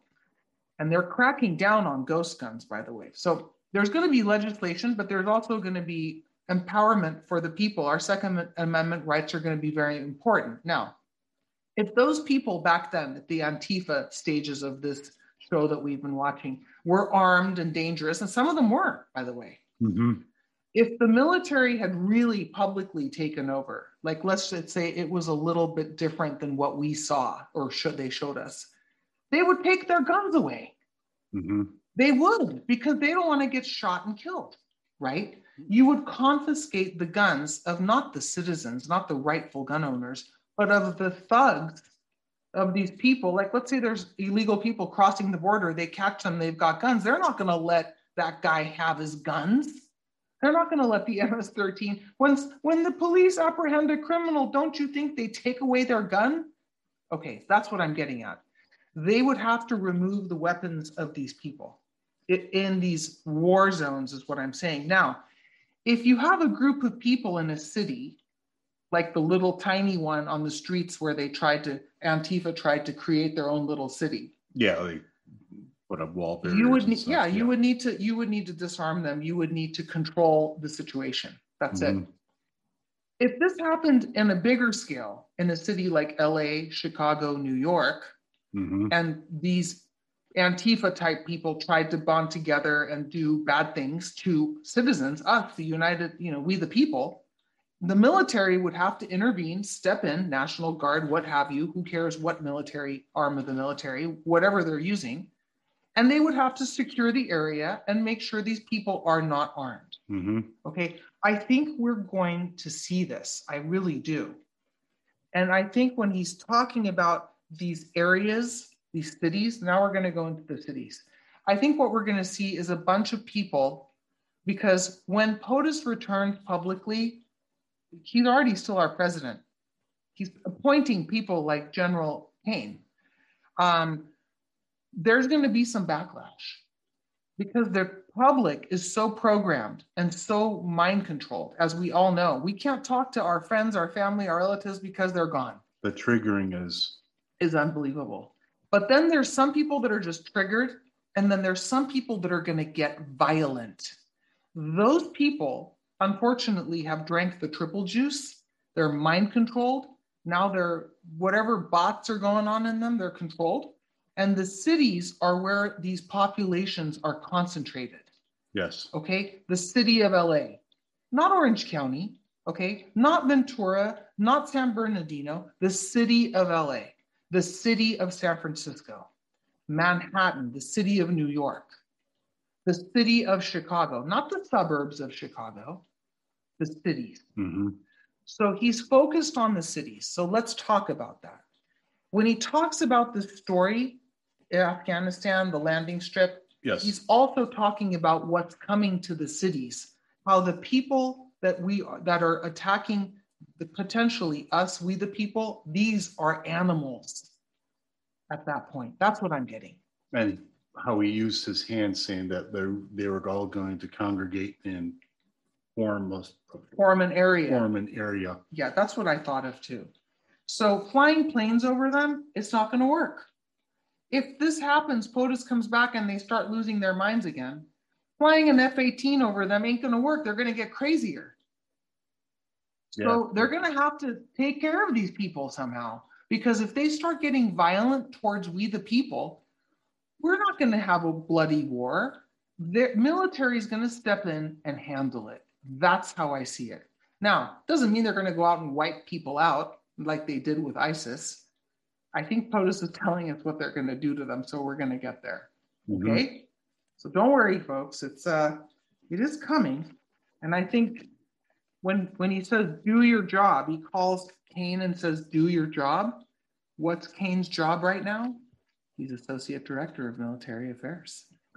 So he's giving him permission to do his job. Now, let's go to the next, which is where we are in the city of New York. He starts talking about, right? He starts off with, where are we? Page, I'm a little bit ahead of myself here. He's talking about number one. He goes right into, after just wipe them out, he says he did really well in New York City real estate, right? He was number one in New York City. He mentioned New York City in the middle of this talk with General Caine about the ISIS wipeout. Remember? Yes, he said, look, I did really well in real estate in New York City. He mentioned New York City first. I'm not into this stuff, but I have a lot of common sense and I understand what has to be done. That was it right there. That's that sentence right there. He has a lot of common sense and he understands what has to be done. And then he goes, these are human beings. Now, New York City, we were told to watch New York City, not New York, not the state of New York, New York City. But we were told to watch all of California. Well, are you ready, sir? We want to wipe them out, sir. I said, wipe them out. I'm thinking about humans. I said, these are human beings. He said, no, they're not, sir. These are animals. These are animals, and we want to wipe them out, sir. Remember Chud? Chud. Chud. Oh, the cannibalistic human underground dweller. The old 80s movie. 1984, I think. Horrific movie. Yeah. Terrible movie. But Chud. Check out Chud, folks. So, you know, I'm not saying this is all Chud, but I think that we're going to see somewhat of a zombie apocalypse when it comes to certain groups of populations that are going to be so defiant and so out of their mind that they're going to need to be controlled. I think it's going to start off in New York City, and I think it's going to start off because he talks about it, but we're not going to get to all the cities in this decode. We're going to talk about it when we get to DC because he named them all. Mm-hmm. Next time we're going to talk about them, but right now we're going to talk about we kind of said what's going to happen with all the different cities. So if you want to move on from that, we can. But he did go into how we need more soldiers, and he went into Australia. You know, he said, we moved the soldiers, the people that Abdul was so afraid of, we removed them from Afghanistan. Our people took our soldiers out first, and then he went straight to Australia. Basically saying that they were coming out of the woods and heading to certain locations. They talked about F-18s. He even brought up the best helicopters in the world, the Apaches. Mm-hmm. And we gave billions and billions. And I think the only country that had more than them outside of us was Australia. Think of it. So, think about it. Australia is a hot spot, guys. Australia is huge in this war game that's going on behind the scenes. Yeah, I believe that Australia is indeed cooperating, part of the alliance with the United States. We are going to hear from one of my favorite Anons on Monday Matters. We're going to be doing Australia, so check that out.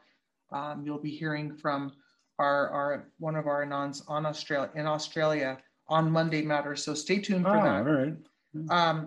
So what POTUS is pointing to is that, and he talked about Germany as well, the 52,000 soldiers in Germany, but what he's talking about, he keeps talking about, this is a movie basically, and he keeps talking about how this is central casting. He talked about how everybody's so good looking, they could be actors, he could make money off of them if he was an agent. What does that mean to you? I mean, everywhere he was going, on the plane, in the meeting rooms, everywhere, and he just can't get over how good looking these people all are. They're better than Tom Cruise.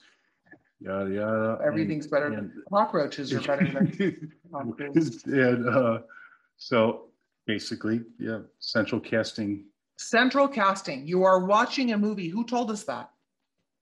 Which I also would think that if people are playing a role, mm-hmm. why wouldn't some of them play maybe as police officers or something too, be dressed up as, you know, it's just a theory, I guess. You know? Well, I think your theory has a lot of basis to it. Mm-hmm. And I think that he talks about that.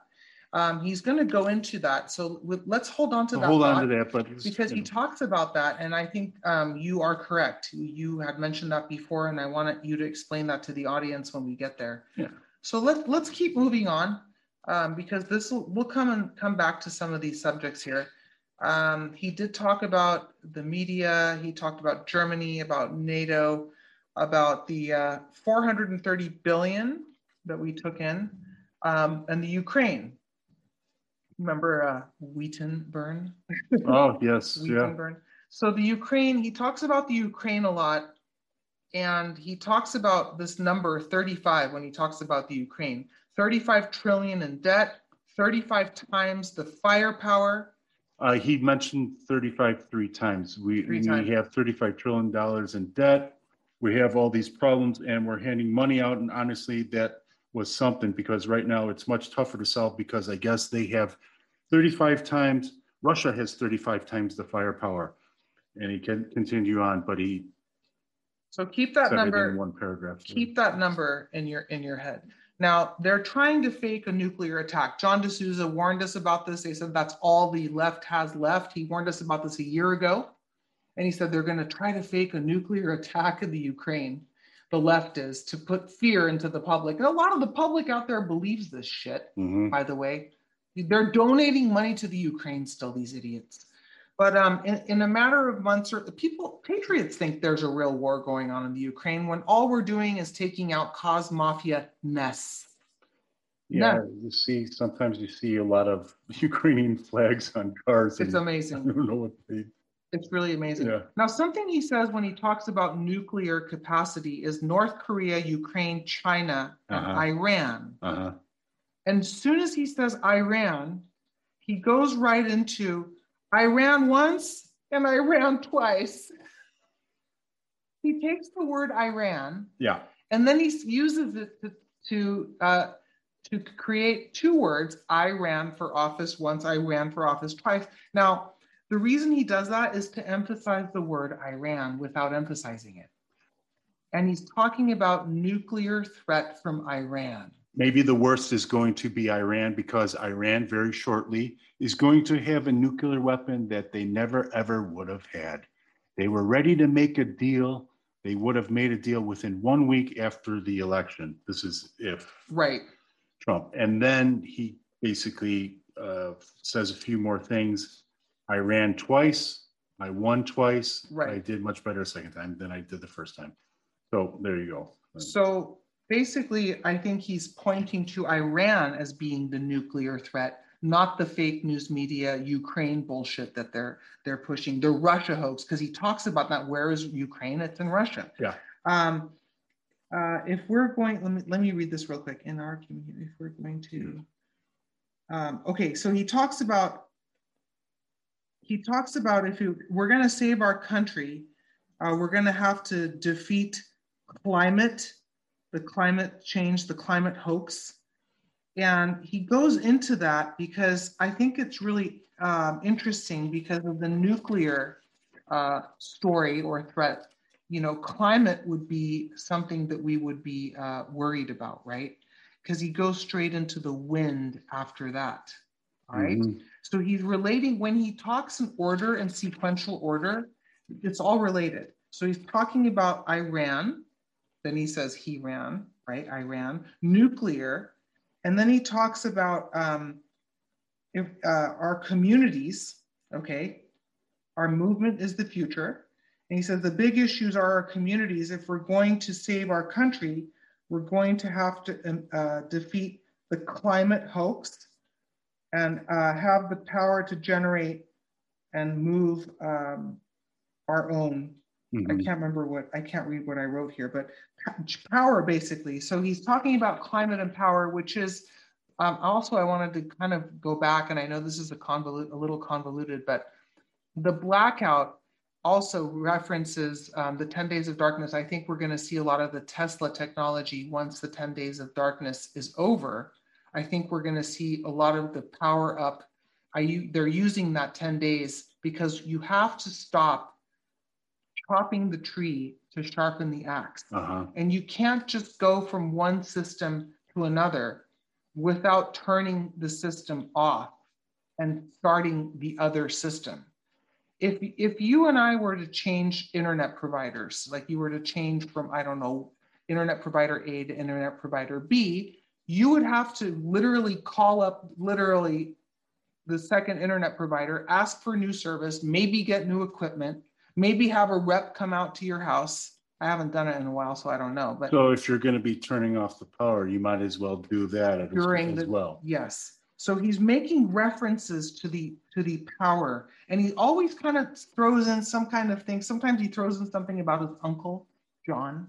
Oh yeah. And you know, it's just the Tesla technology that he's referring to. He grabbed the Tesla technology. Yes, he did. Yeah. And he talks about dark to light. And, you know, I have an article called Dark to Light, so you can check more out there because it actually has the clips of John Trump, his uncle, talking about how he grabbed them. I actually have that on the blog. So that's really important to check out because one of the things he's going to go into here that we're going to talk about right here, right after this sequential order of events, the nuclear, the Iran, the power, he goes right into wind. He goes right into wind, and he talks about how he predicted it would take 3 years to destroy. Do you have this here? I'm taking a look at these notes. I predicted Germany three years ago. Remember, I said Germany is going to destroy their economy because they decided to get rid of their nuclear. They call and they were going to go all wind, you know, wind. When it doesn't blow, don't worry about it, darling. We just don't, okay, wait, you know what? This is a really crazy moment, okay? We're not taking a break. We're gonna give you an aside here. What you just said, say it again. I predicted Germany 3 years ago. Remember, I said Germany is going to destroy their economy because they decided to get rid of their nuclear. They call and they were going to all wind, you know, wind. Stop.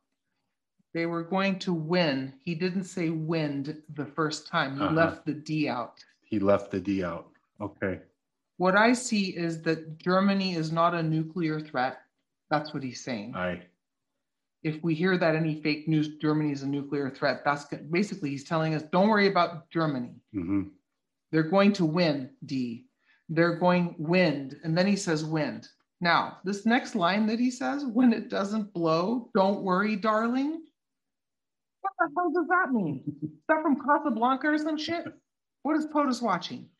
And he says, we just won't watch television. When it doesn't blow, don't worry, darling. We just won't watch television. And then he goes, and solar. Okay, what the hell is he saying? And solar, it's fine, but it doesn't move the needle. The needle is Seattle. The Seattle Space Needle. He's making a reference to that, in my opinion. It's nothing to fire up those big, those big massive factories. In Germany, they were in big trouble because they dumped, coal and nuclear. So I want to go back to this, when it doesn't blow, don't worry, darling. What is that from? I don't know. Is that from a movie? It sounds like a line from a movie almost. Casablanca or something. You keep going. We just won't watch television. So it's making a reference, okay? Yeah. He's making a reference to some kind of movie. And still haven't figured that one out, but it will go from dark to light. Eventually we figure these things out. And if you have any ideas what that means, please do leave us a comment on the blog. Now, he did say he has a little German in his blood. For the first time, I heard him say that, and it was direct reference. They laughed at the United Nations when I made the speech, and I said it, and these German guys, and I have a little German in my blood. I will tell you, they were laughing. Yeah. Well, I thought that was kind of interesting that he mentioned that. And also he said when this week, the White House declares a national emergency. And guess what happened? They declared the, hey, we're the monkeys, remember? Oh, yeah. So he warned us about that, and that came. He said it's too hot and too cold. And he mentioned the August 15th. He mentioned something about August 15th. I don't know. Did you catch that? He talked about 1920, global freezing, anything can happen. And then he mentioned 1888, how it wiped out the state and the worst hurricane in 1888. Do you remember that? Did you catch that? Yeah. And then he talked about weather being how farmers and starvation caused a food crisis. And he talked about the Dutch growing... the crisis for the Dutch. The climate crisis hoax in the Netherlands. Yes. With the risking famine and starvation. Yes. With the farmers. Yes. And this is what he said about that. They're saying you can't farm your land. We're not going to give you fertilizer. You have to get rid of the cattle. You have to get rid of the cattle. You know why, right? You know why. I won't tell you, because they'll say, I said something that isn't that terrible. They want to get rid of the cattle because what it does to the globe, half of your cattle, they want out. You'll be next. You'll be next. Stop there. Okay. You guys, Did you hear what Snack Anon just said? That POTUS, he was quoting POTUS, half of your cattle they want out. You'll be next. So I posted this on the blog. Check it out from Lynn Wood's Telegram channel, The Food, The Motley Moose, and the human meat industry. Why does, do we even go to, have we even gotten to the food yet? That was last time. We talked about that last time, didn't we? Where is that? Where he was talking about the food?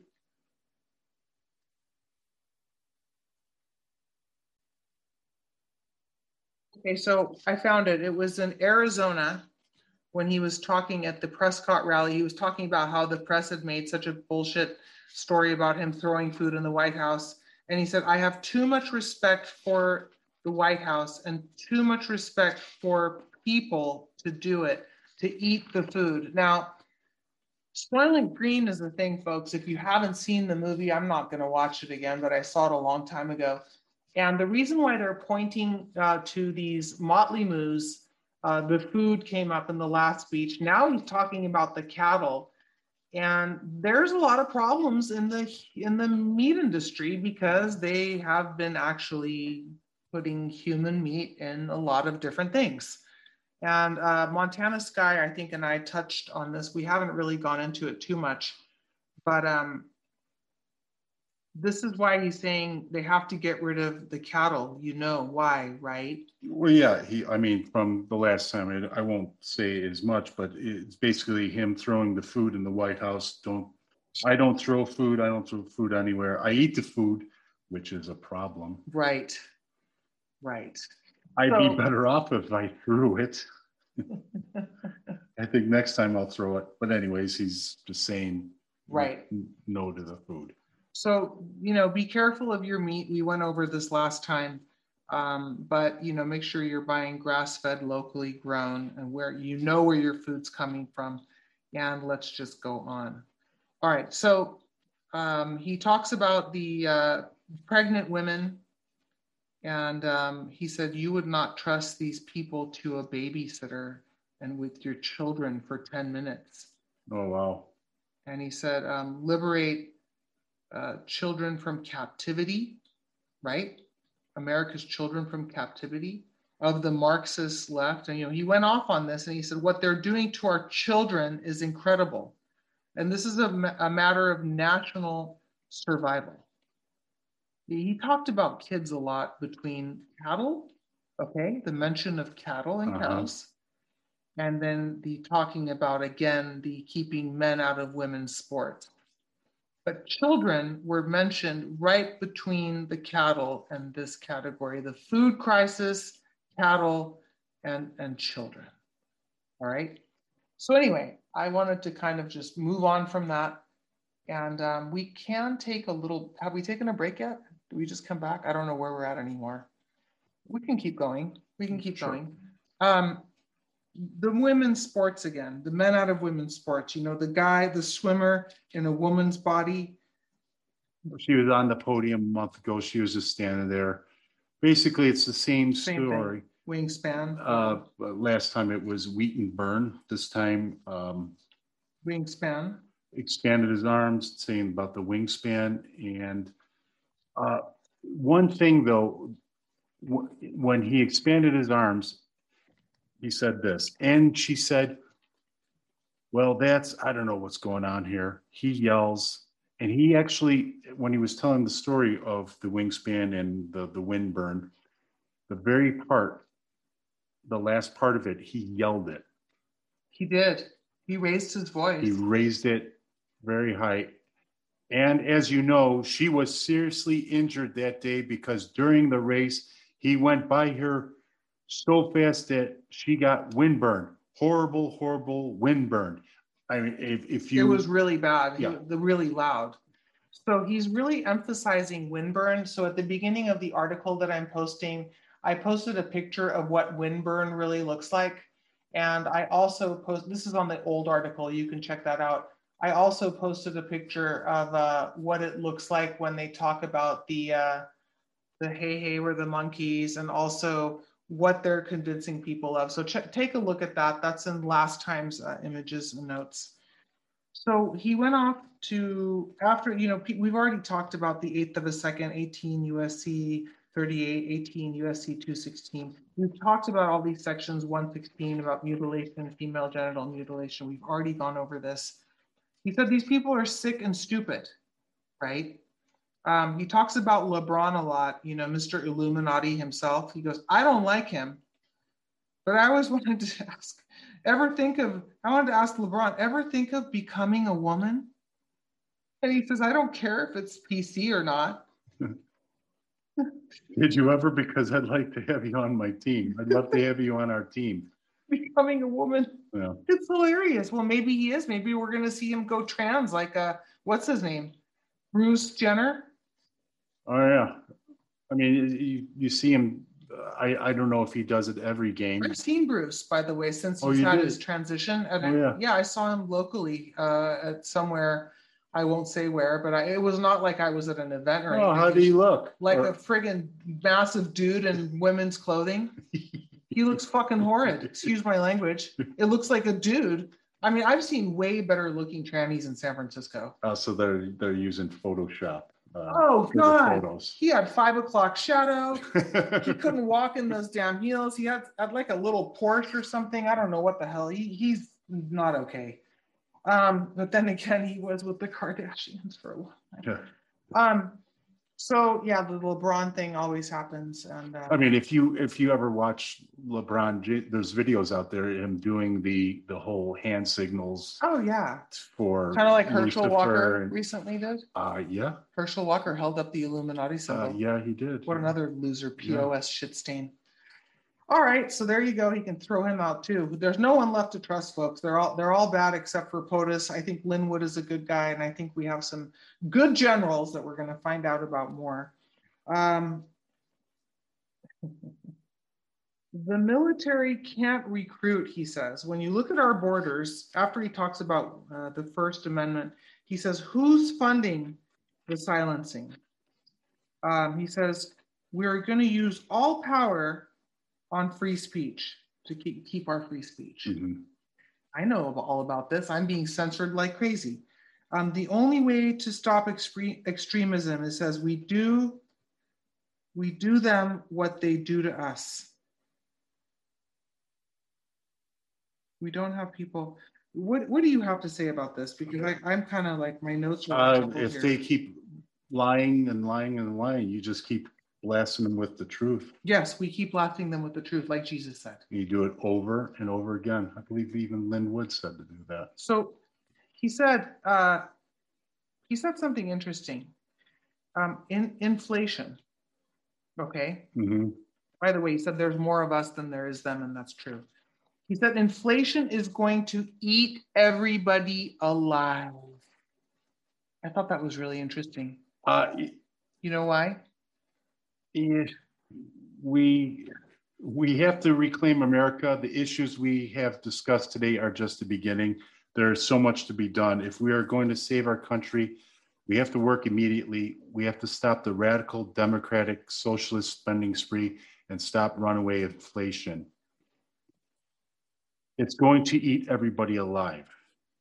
Cannibal gate. Pedo gate. The person who came to my office freaking out in Hollywood, who went to a very high elite level of non-elite scumbag, vile vermin called celebrities that were eating somebody alive. We haven't seen anything yet. We have to abolish all COVID mandates and lockdowns, rehire every patriot who was shamefully fired from the military with an apology. I guess what that means. Yeah. You have to give them an apology and all of their back pay. And we have to end the invasion. Yes. And that's what it is. It's an invasion, just like a military invasion. So guess what? I believe that our military, going back to the National Guard, going back to the Associate Director of Military Affairs, General Caine, mm-hmm, is already here. He's saying the invasion is here. Our military is already here. Mm-hmm. Our military's in place. And he talks a lot here. We're going to go into ICE, MS-13, how they run into a nest and they love knives, okay? And he talks about this a lot, but he's talking about ICE, Border Patrol, and cops. Why is he doing that? Well, basically, that's who's going to be taking control. Taking control. Yeah, ICE. He says these guys are tough. Tough patriots. Tough. He says, you know, talks about how tough ICE is, how tough Border Patrol is. And he says, we need to give our police their power back, which I agree 1,000%. I know a ton of frustrated police officers that are just have had it. I've had it. You've had it. We've all had it. But now he's talking about ICE, Border Patrol, and cops in every speech because he's getting we the people used to police presence that's going to be coming up all over the streets. Yeah. Everywhere. These guys are rough, tough people. Yep. Yeah. And I know a lot of people in these first three rows and some of them, and some of these guys are very tough. They wouldn't even do it. So he talks about, he mentions this number 238, and I looked it up, and it was 6 USC 238, Office for Domestic Preparedness. So there's a lot of references here. I believe that they are going to... Oh, yeah, he was going into World War II there. World War II in 1940s, about the 248 bombers, the 315 bomber aircraft. He talks a lot about these... The story had... one ship a day. One ship a day. He loves watching old movies, black and white. Yes. And he loves watching the old documentaries, and he talks about 238 bombers flying over from the old 1940s. And guess what that is? That's the section USC 238, the Office for Domestic Preparedness. Go check it out, folks. He's making references to our laws here. You've got big, massive bombers, 248, and then there's another one at 315 attacking. Yep. And I'm looking at this and saying, boy, look at that. I don't know, do we have the capability of doing this anymore? Think of it, 248 bombers. So he went 238, 248, 315, 248. And then all those bombers ended World War II. So I haven't figured out all these numbers yet because we could be here all day. But I really believe that the ICE, the Border Patrol, the cops, the references to the 1940s. I believe this is getting us ready to see more police on the street. And what were we talking about before? Who are these police really? They are the military. The military, I think, is going to be decided. If you're watching a movie, they're going to be wearing normal. They're going to be wearing costumes in a way. They're going to. I think our military is going to be wearing police type of garb, and he said we're going to see tens of thousands of more police. That's what he said. I would think that people would, in my opinion, people would freak out more if they saw way too much military, but right. If they saw more police, exactly, it wouldn't be as bad. Exactly. So let's take a little break and we will wrap this up.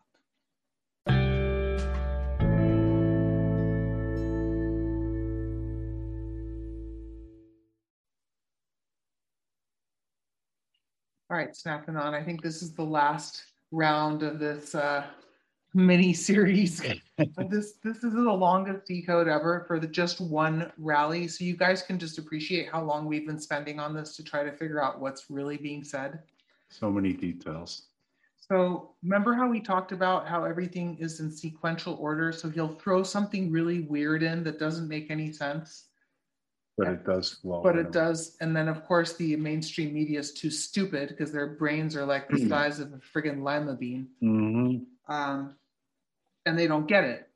So it's not meant for them to get. It's meant for us to get. And he talks about, we were talking about ICE, Border Patrol, and cops getting us used to the police presence, Office for Domestic Preparedness with that 238 number. But he talked about that one ship a day in World War II, okay? And he went right into no more fake drop boxes. So he goes straight from this talk about World War II bombers, one ship a day, ICE cops, Border Patrol. And then he talks about no more fake drop boxes, and he throws in $417 billion from Zuckerberg, which he throws in every single time. Yeah, Zuckerberg used to come to the White House. So if you get, and he was talking about donations, and he brought up the number 5,600 plus 10 cents again. All right, but look, before the 10 cents is important because that's a FDR again. Right. Like if you give 10 cents. That amount of money to this guy, Irving Jones, but Zuckerberg is allowed to give $417 million to Democrat areas. $417 million, not billion, right? $417 million. Million. Okay, now $417 million. That number 417 has been really bothering me. Mm-hmm. And I keep thinking, and finally, I looked it up. World War II, April 417. Ready? Mm-hmm. 1940, what did POTUS say? Oh, the movies from the 1940s. Hold on. And then he said 1940s, 248 bombers, 315 aircraft, right? Yes. And then he talked about World War II, one ship a day. And what has he been talking about? He talked about bombers. He used the word bombers, okay? And then he used the word ship. Here we go. What happened on April 17th in World War II? In 1940, Anglo-French Purchasing, 417, April 17th, 417, 1940, World War II. These numbers are all in sequential order that POTUS mentions. Anglo-French Purchasing Mission announced the purchase of huge quantities of the latest aircraft, including Douglas bombers and Curtiss pursuit ships, from American companies. Wow. 417 is a reference to April 17th, World War II. In 1940, the USA World War II. He's talking about bombers and ships, the latest aircraft, and who's in charge? Who's our associate director again? Hmm. Of military affairs at the Pentagon, at CIA? Sure. Razin Caine. I love Razin Caine. Sure. I love Daniel Cain. He's like my new favorite general. And that's just the way POTUS talks. I can't wait to hear this guy speak because he's been in the background, right? Yes, sir. You're starting to sound like Gene Decode, who was here doing A Fistful of Lab, who was reporting for duty. You need to hear that episode. Oh, okay. Gene Decode was on the show. Oh, really? Well, it wasn't Gene Decode. It was actually Decode Oseva. Decode Oseva. Oh. Decode Oseva. I take that back.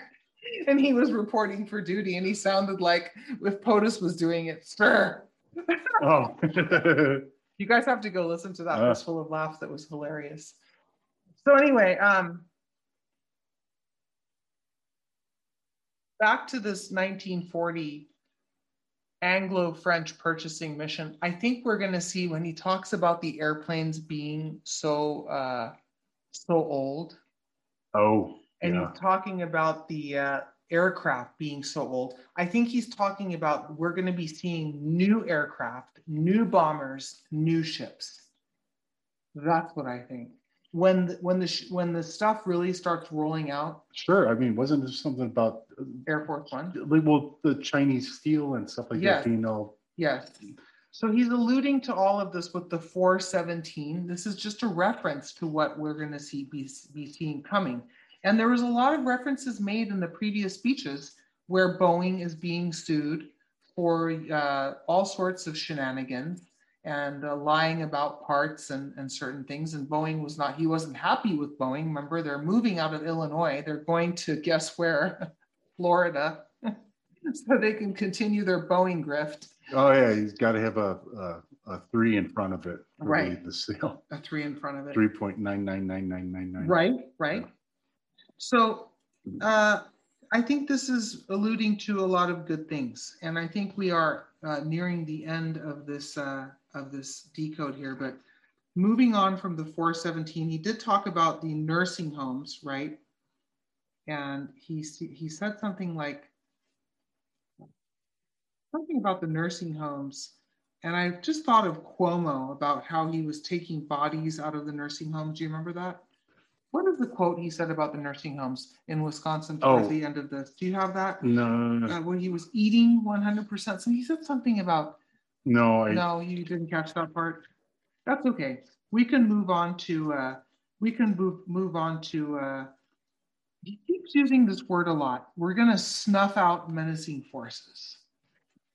Okay? Yeah. Now, he talks about nursing homes, and then he talks about snuffing out. Now, snuff is a word that's used a lot in snuff films. Don't look it up, folks. Snuff films are bad things. They're like really bad things. I don't know if you know what that is. You can look up what the definition of it is. But I know the deep state was really into these snuff films like HRC was. And the whole frazzle drip thing is basically a snuff film where people do bad things to somebody and kill them at the end. It was the nursing homes that was from Cuomo in New York. Not the Wisconsin. No, the Wisconsin. But he uses that. He uses Wisconsin because they were stealing votes out of children were saying my parents didn't vote. And he's in Wisconsin today. He was in Wisconsin while we're doing this decode. He was speaking in Wisconsin today, but. He's talking about snuffing out menacing forces in the midst of talking about these nursing homes. Wow. And I believe they were taking those bodies and because there was a lot of talk about Cuomo in New York. They had pictures of reefers in back of nursing homes and they were just putting... those photographs in the freezer. Reefers or refrigerated trucks in back of nursing homes that were just dumping bodies in there. They actually showed this. And he said that these are vicious and menacing forces. So, that just made me think about that. And he talks about this friend of his a lot. But before we go into that, he mentioned how they concocted a fairy tale about him. And the friend of his that he talks about says he's the most persecuted person ever. And, it was Hillary Clinton that ran against him, right, in 2016, where they thought she was going to win. Mm-hmm. And she is, Satan on wheels. And although I believe, and you believe she's gone, executed on Melania's birthday is what we've heard from our friends at Real Raw News and some other sources, actually, but it corroborates all of it. The concocted fairy tale of the smear campaign against POTUS by the left, I believe has a lot to do with this friend of his that he keeps mentioning. I believe it really could be JFK Jr. He mentions he, right? Yeah, and he says it's he. And it's funny because the snuff word comes right before he mentions the concocted fairy tale in HRC. So that's really interesting because, the whole frazzle drip right, video. Huma and Huma. And there's a lot more, folks. That's just what we know about. They got cameras at Epstein Island filming all this shit because these people are so sick. That these snuff films, I think was what he's referring to when he uses that word. Mm-hmm. He's just getting us used to this stuff psychologically. Now, he goes right into the $1.87 in gas. And he says, you have to take this $1.87 in gas. He always talks about that. And we posted how there's a reference to ivermectin there, $1. He always mentions it because I think it's still really relevant to do the protocols. That's what I think. And then he goes straight into Pelosi. Pelosi, people like crazy Nancy Pelosi. She's nuts. I'm telling you, she's a nut job. I mean, you talk about people in politics. Look at her husband. Every time something happens, he goes out and he buys stuff. He's made a lot of money and made $100 million. Mm-hmm. She started off with nothing, and she does have a big wall around her house, by the way. even though she fought us like crazy in the world. But she's crazy. She's nuts. I'm telling you, she's a psycho. Yep. So he's setting up Pelosi, and he's elucidating the fact that she's a friggin' lunatic, and she is. She's crazy. I've met her in person, and she's fucking nuts. Okay? Yeah. She doesn't even make any sense. I was at a real estate event with a client of mine, and this crazy happened to be there. It was in San Francisco. Of course, she lived there. This is years before POTUS took office. Not too many years, but she is fucking crazy. Excuse my language, but I have never seen somebody a bumbling idiot. Like, you know, she doesn't make any sense when she's talking in person, because I got to, I was in a very small room with these people. My client was there because he was a real estate guy. Uh-huh. And she was in this, I was surprised to see her. Gavin Newsom was also there. And I had never been around her. That's the first time I've ever seen her. And hopefully the last time I'll ever see her ever. Hopefully she's not even real and that's an actress. But the person I saw, the Nancy Pelosi, she couldn't even speak. Like, she doesn't speak right. There's something really majorly mentally wrong with this person. Mm-hmm. It's not just what we're seeing on television. Wow. It's bad. So when this secession happens, this 10-cent reference that you're bringing up again, yes, FDR, when and if Biden's removed for, you know, however they take his ass out. Remember, his inauguration was at a cemetery. That's right. A most peculiar inauguration. You can type that into the blog, folks. There's an article about it. Well, he was talking about how Adam Schiff is very sinister. Yeah. And then he basically, what I was saying about like how nuts and psycho and crazy she is. Right before that, he says it doesn't stop, because despite the great outside dangers, our biggest threat remains the sick and sinister and very evil people from within our country. Guys like Schiff and Nancy Pelosi. Yep. So I think that he's really setting up what's going to happen. I think we're going to see the return of POTUS before 2025. I think that's what he's setting up people to believe, that he's going to run again.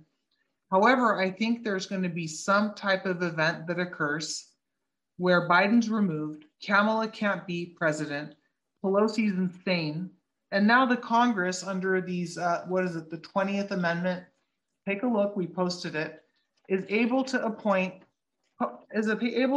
Trump back into office. Mm-hmm. And this is what happened around FDR, when FDR served up to his fourth term.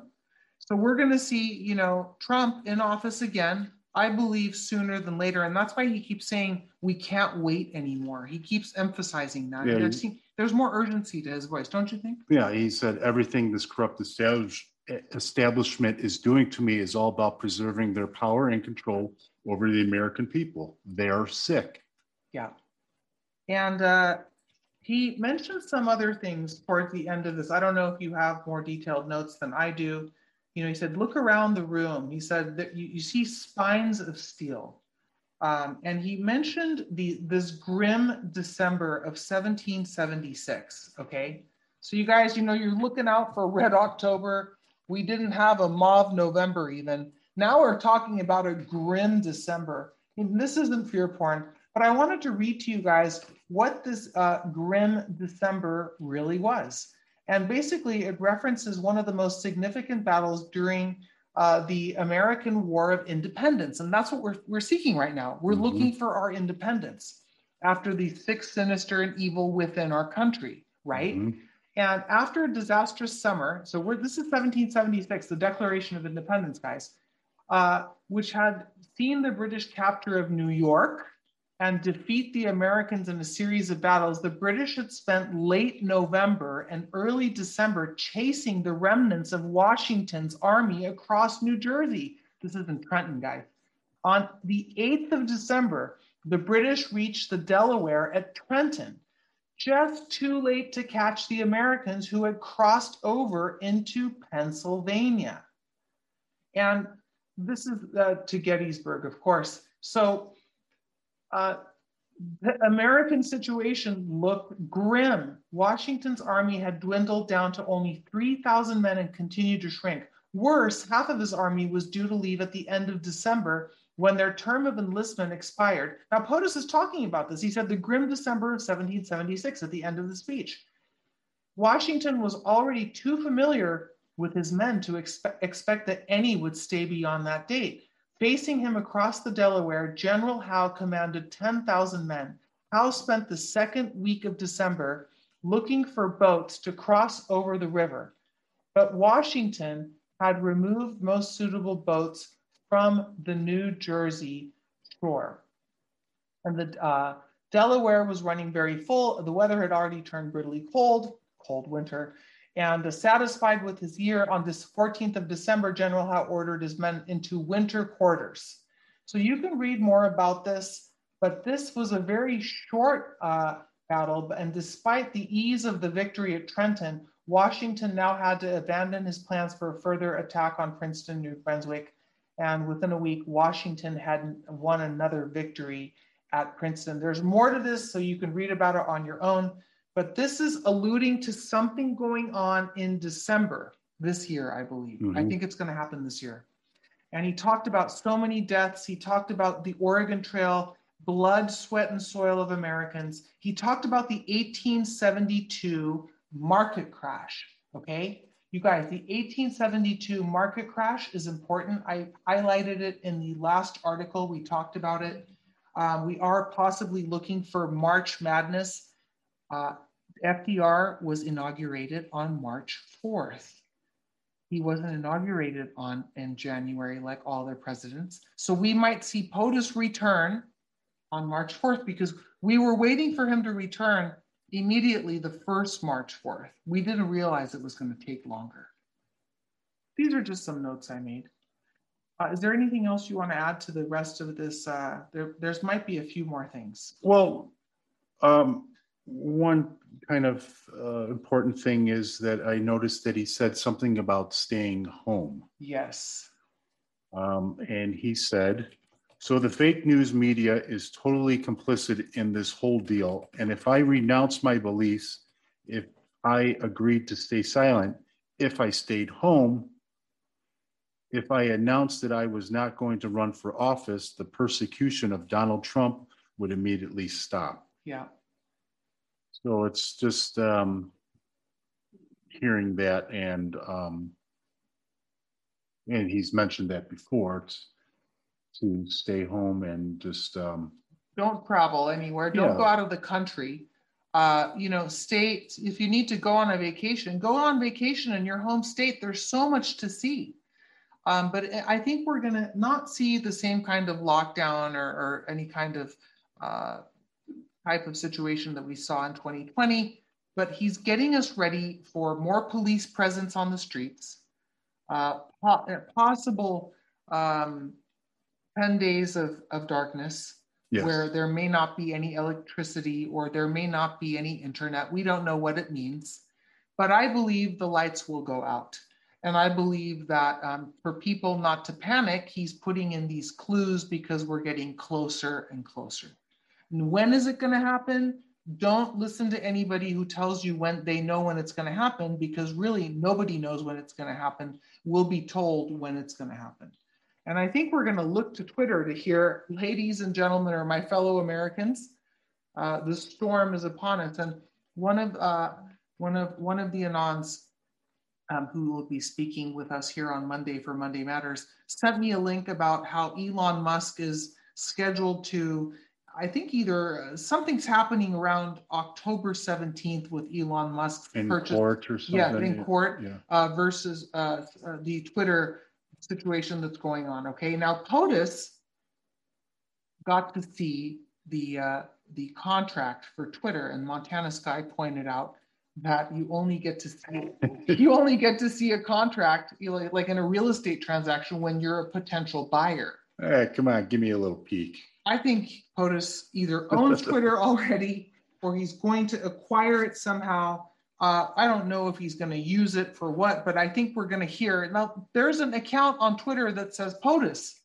President of the United States. Oh, yeah, yes. You really think that's Biden? No. Biden didn't hire General Caine. POTUS did. And he's, what does it say? The President of the United States when he gets on stage. And what does he say? I am the President. I am the President. So who's tweeting out the POTUS stuff? We might hear it from the POTUS account. We don't know. But stay tuned, because I think we're going to see this Musk thing go down. And I think we're going to see POTUS reclaim Twitter somehow. I don't know if he's going to use it, how he's going to use it. I just think this is just my opinion. Mm-hmm. Mm-hmm. All right, you want to close this up? Just basically, he left it all up on an uplifting note, talking to all the students. And of course, he ended it with, we will make America powerful, wealthy, strong, proud, safe, and we will make America great again. Thank you very much. Thank you. Thank you very much, everybody. And thank you, Snack Anon, for your insight, your patience with me getting through this decode for the last week. Oh, thank you for having me. All right. And thank you, audience, for listening to us. And I will give you a quick outro. And hopefully you've heard this podcast in its normal original audio. And if you haven't, I'll do everything I can to find a place where I can post it, even if it's going to be just to the Telegram channel. If I have to post it in episodes onto the Telegram channel, where I'm not censored yet, even though they take my followers away every day, and I don't care, because whoever's supposed to hear it, hears it. Just stay tuned. Thanks again, Snack Anon. Mm-hmm. Don't forget my snacks next time. All right.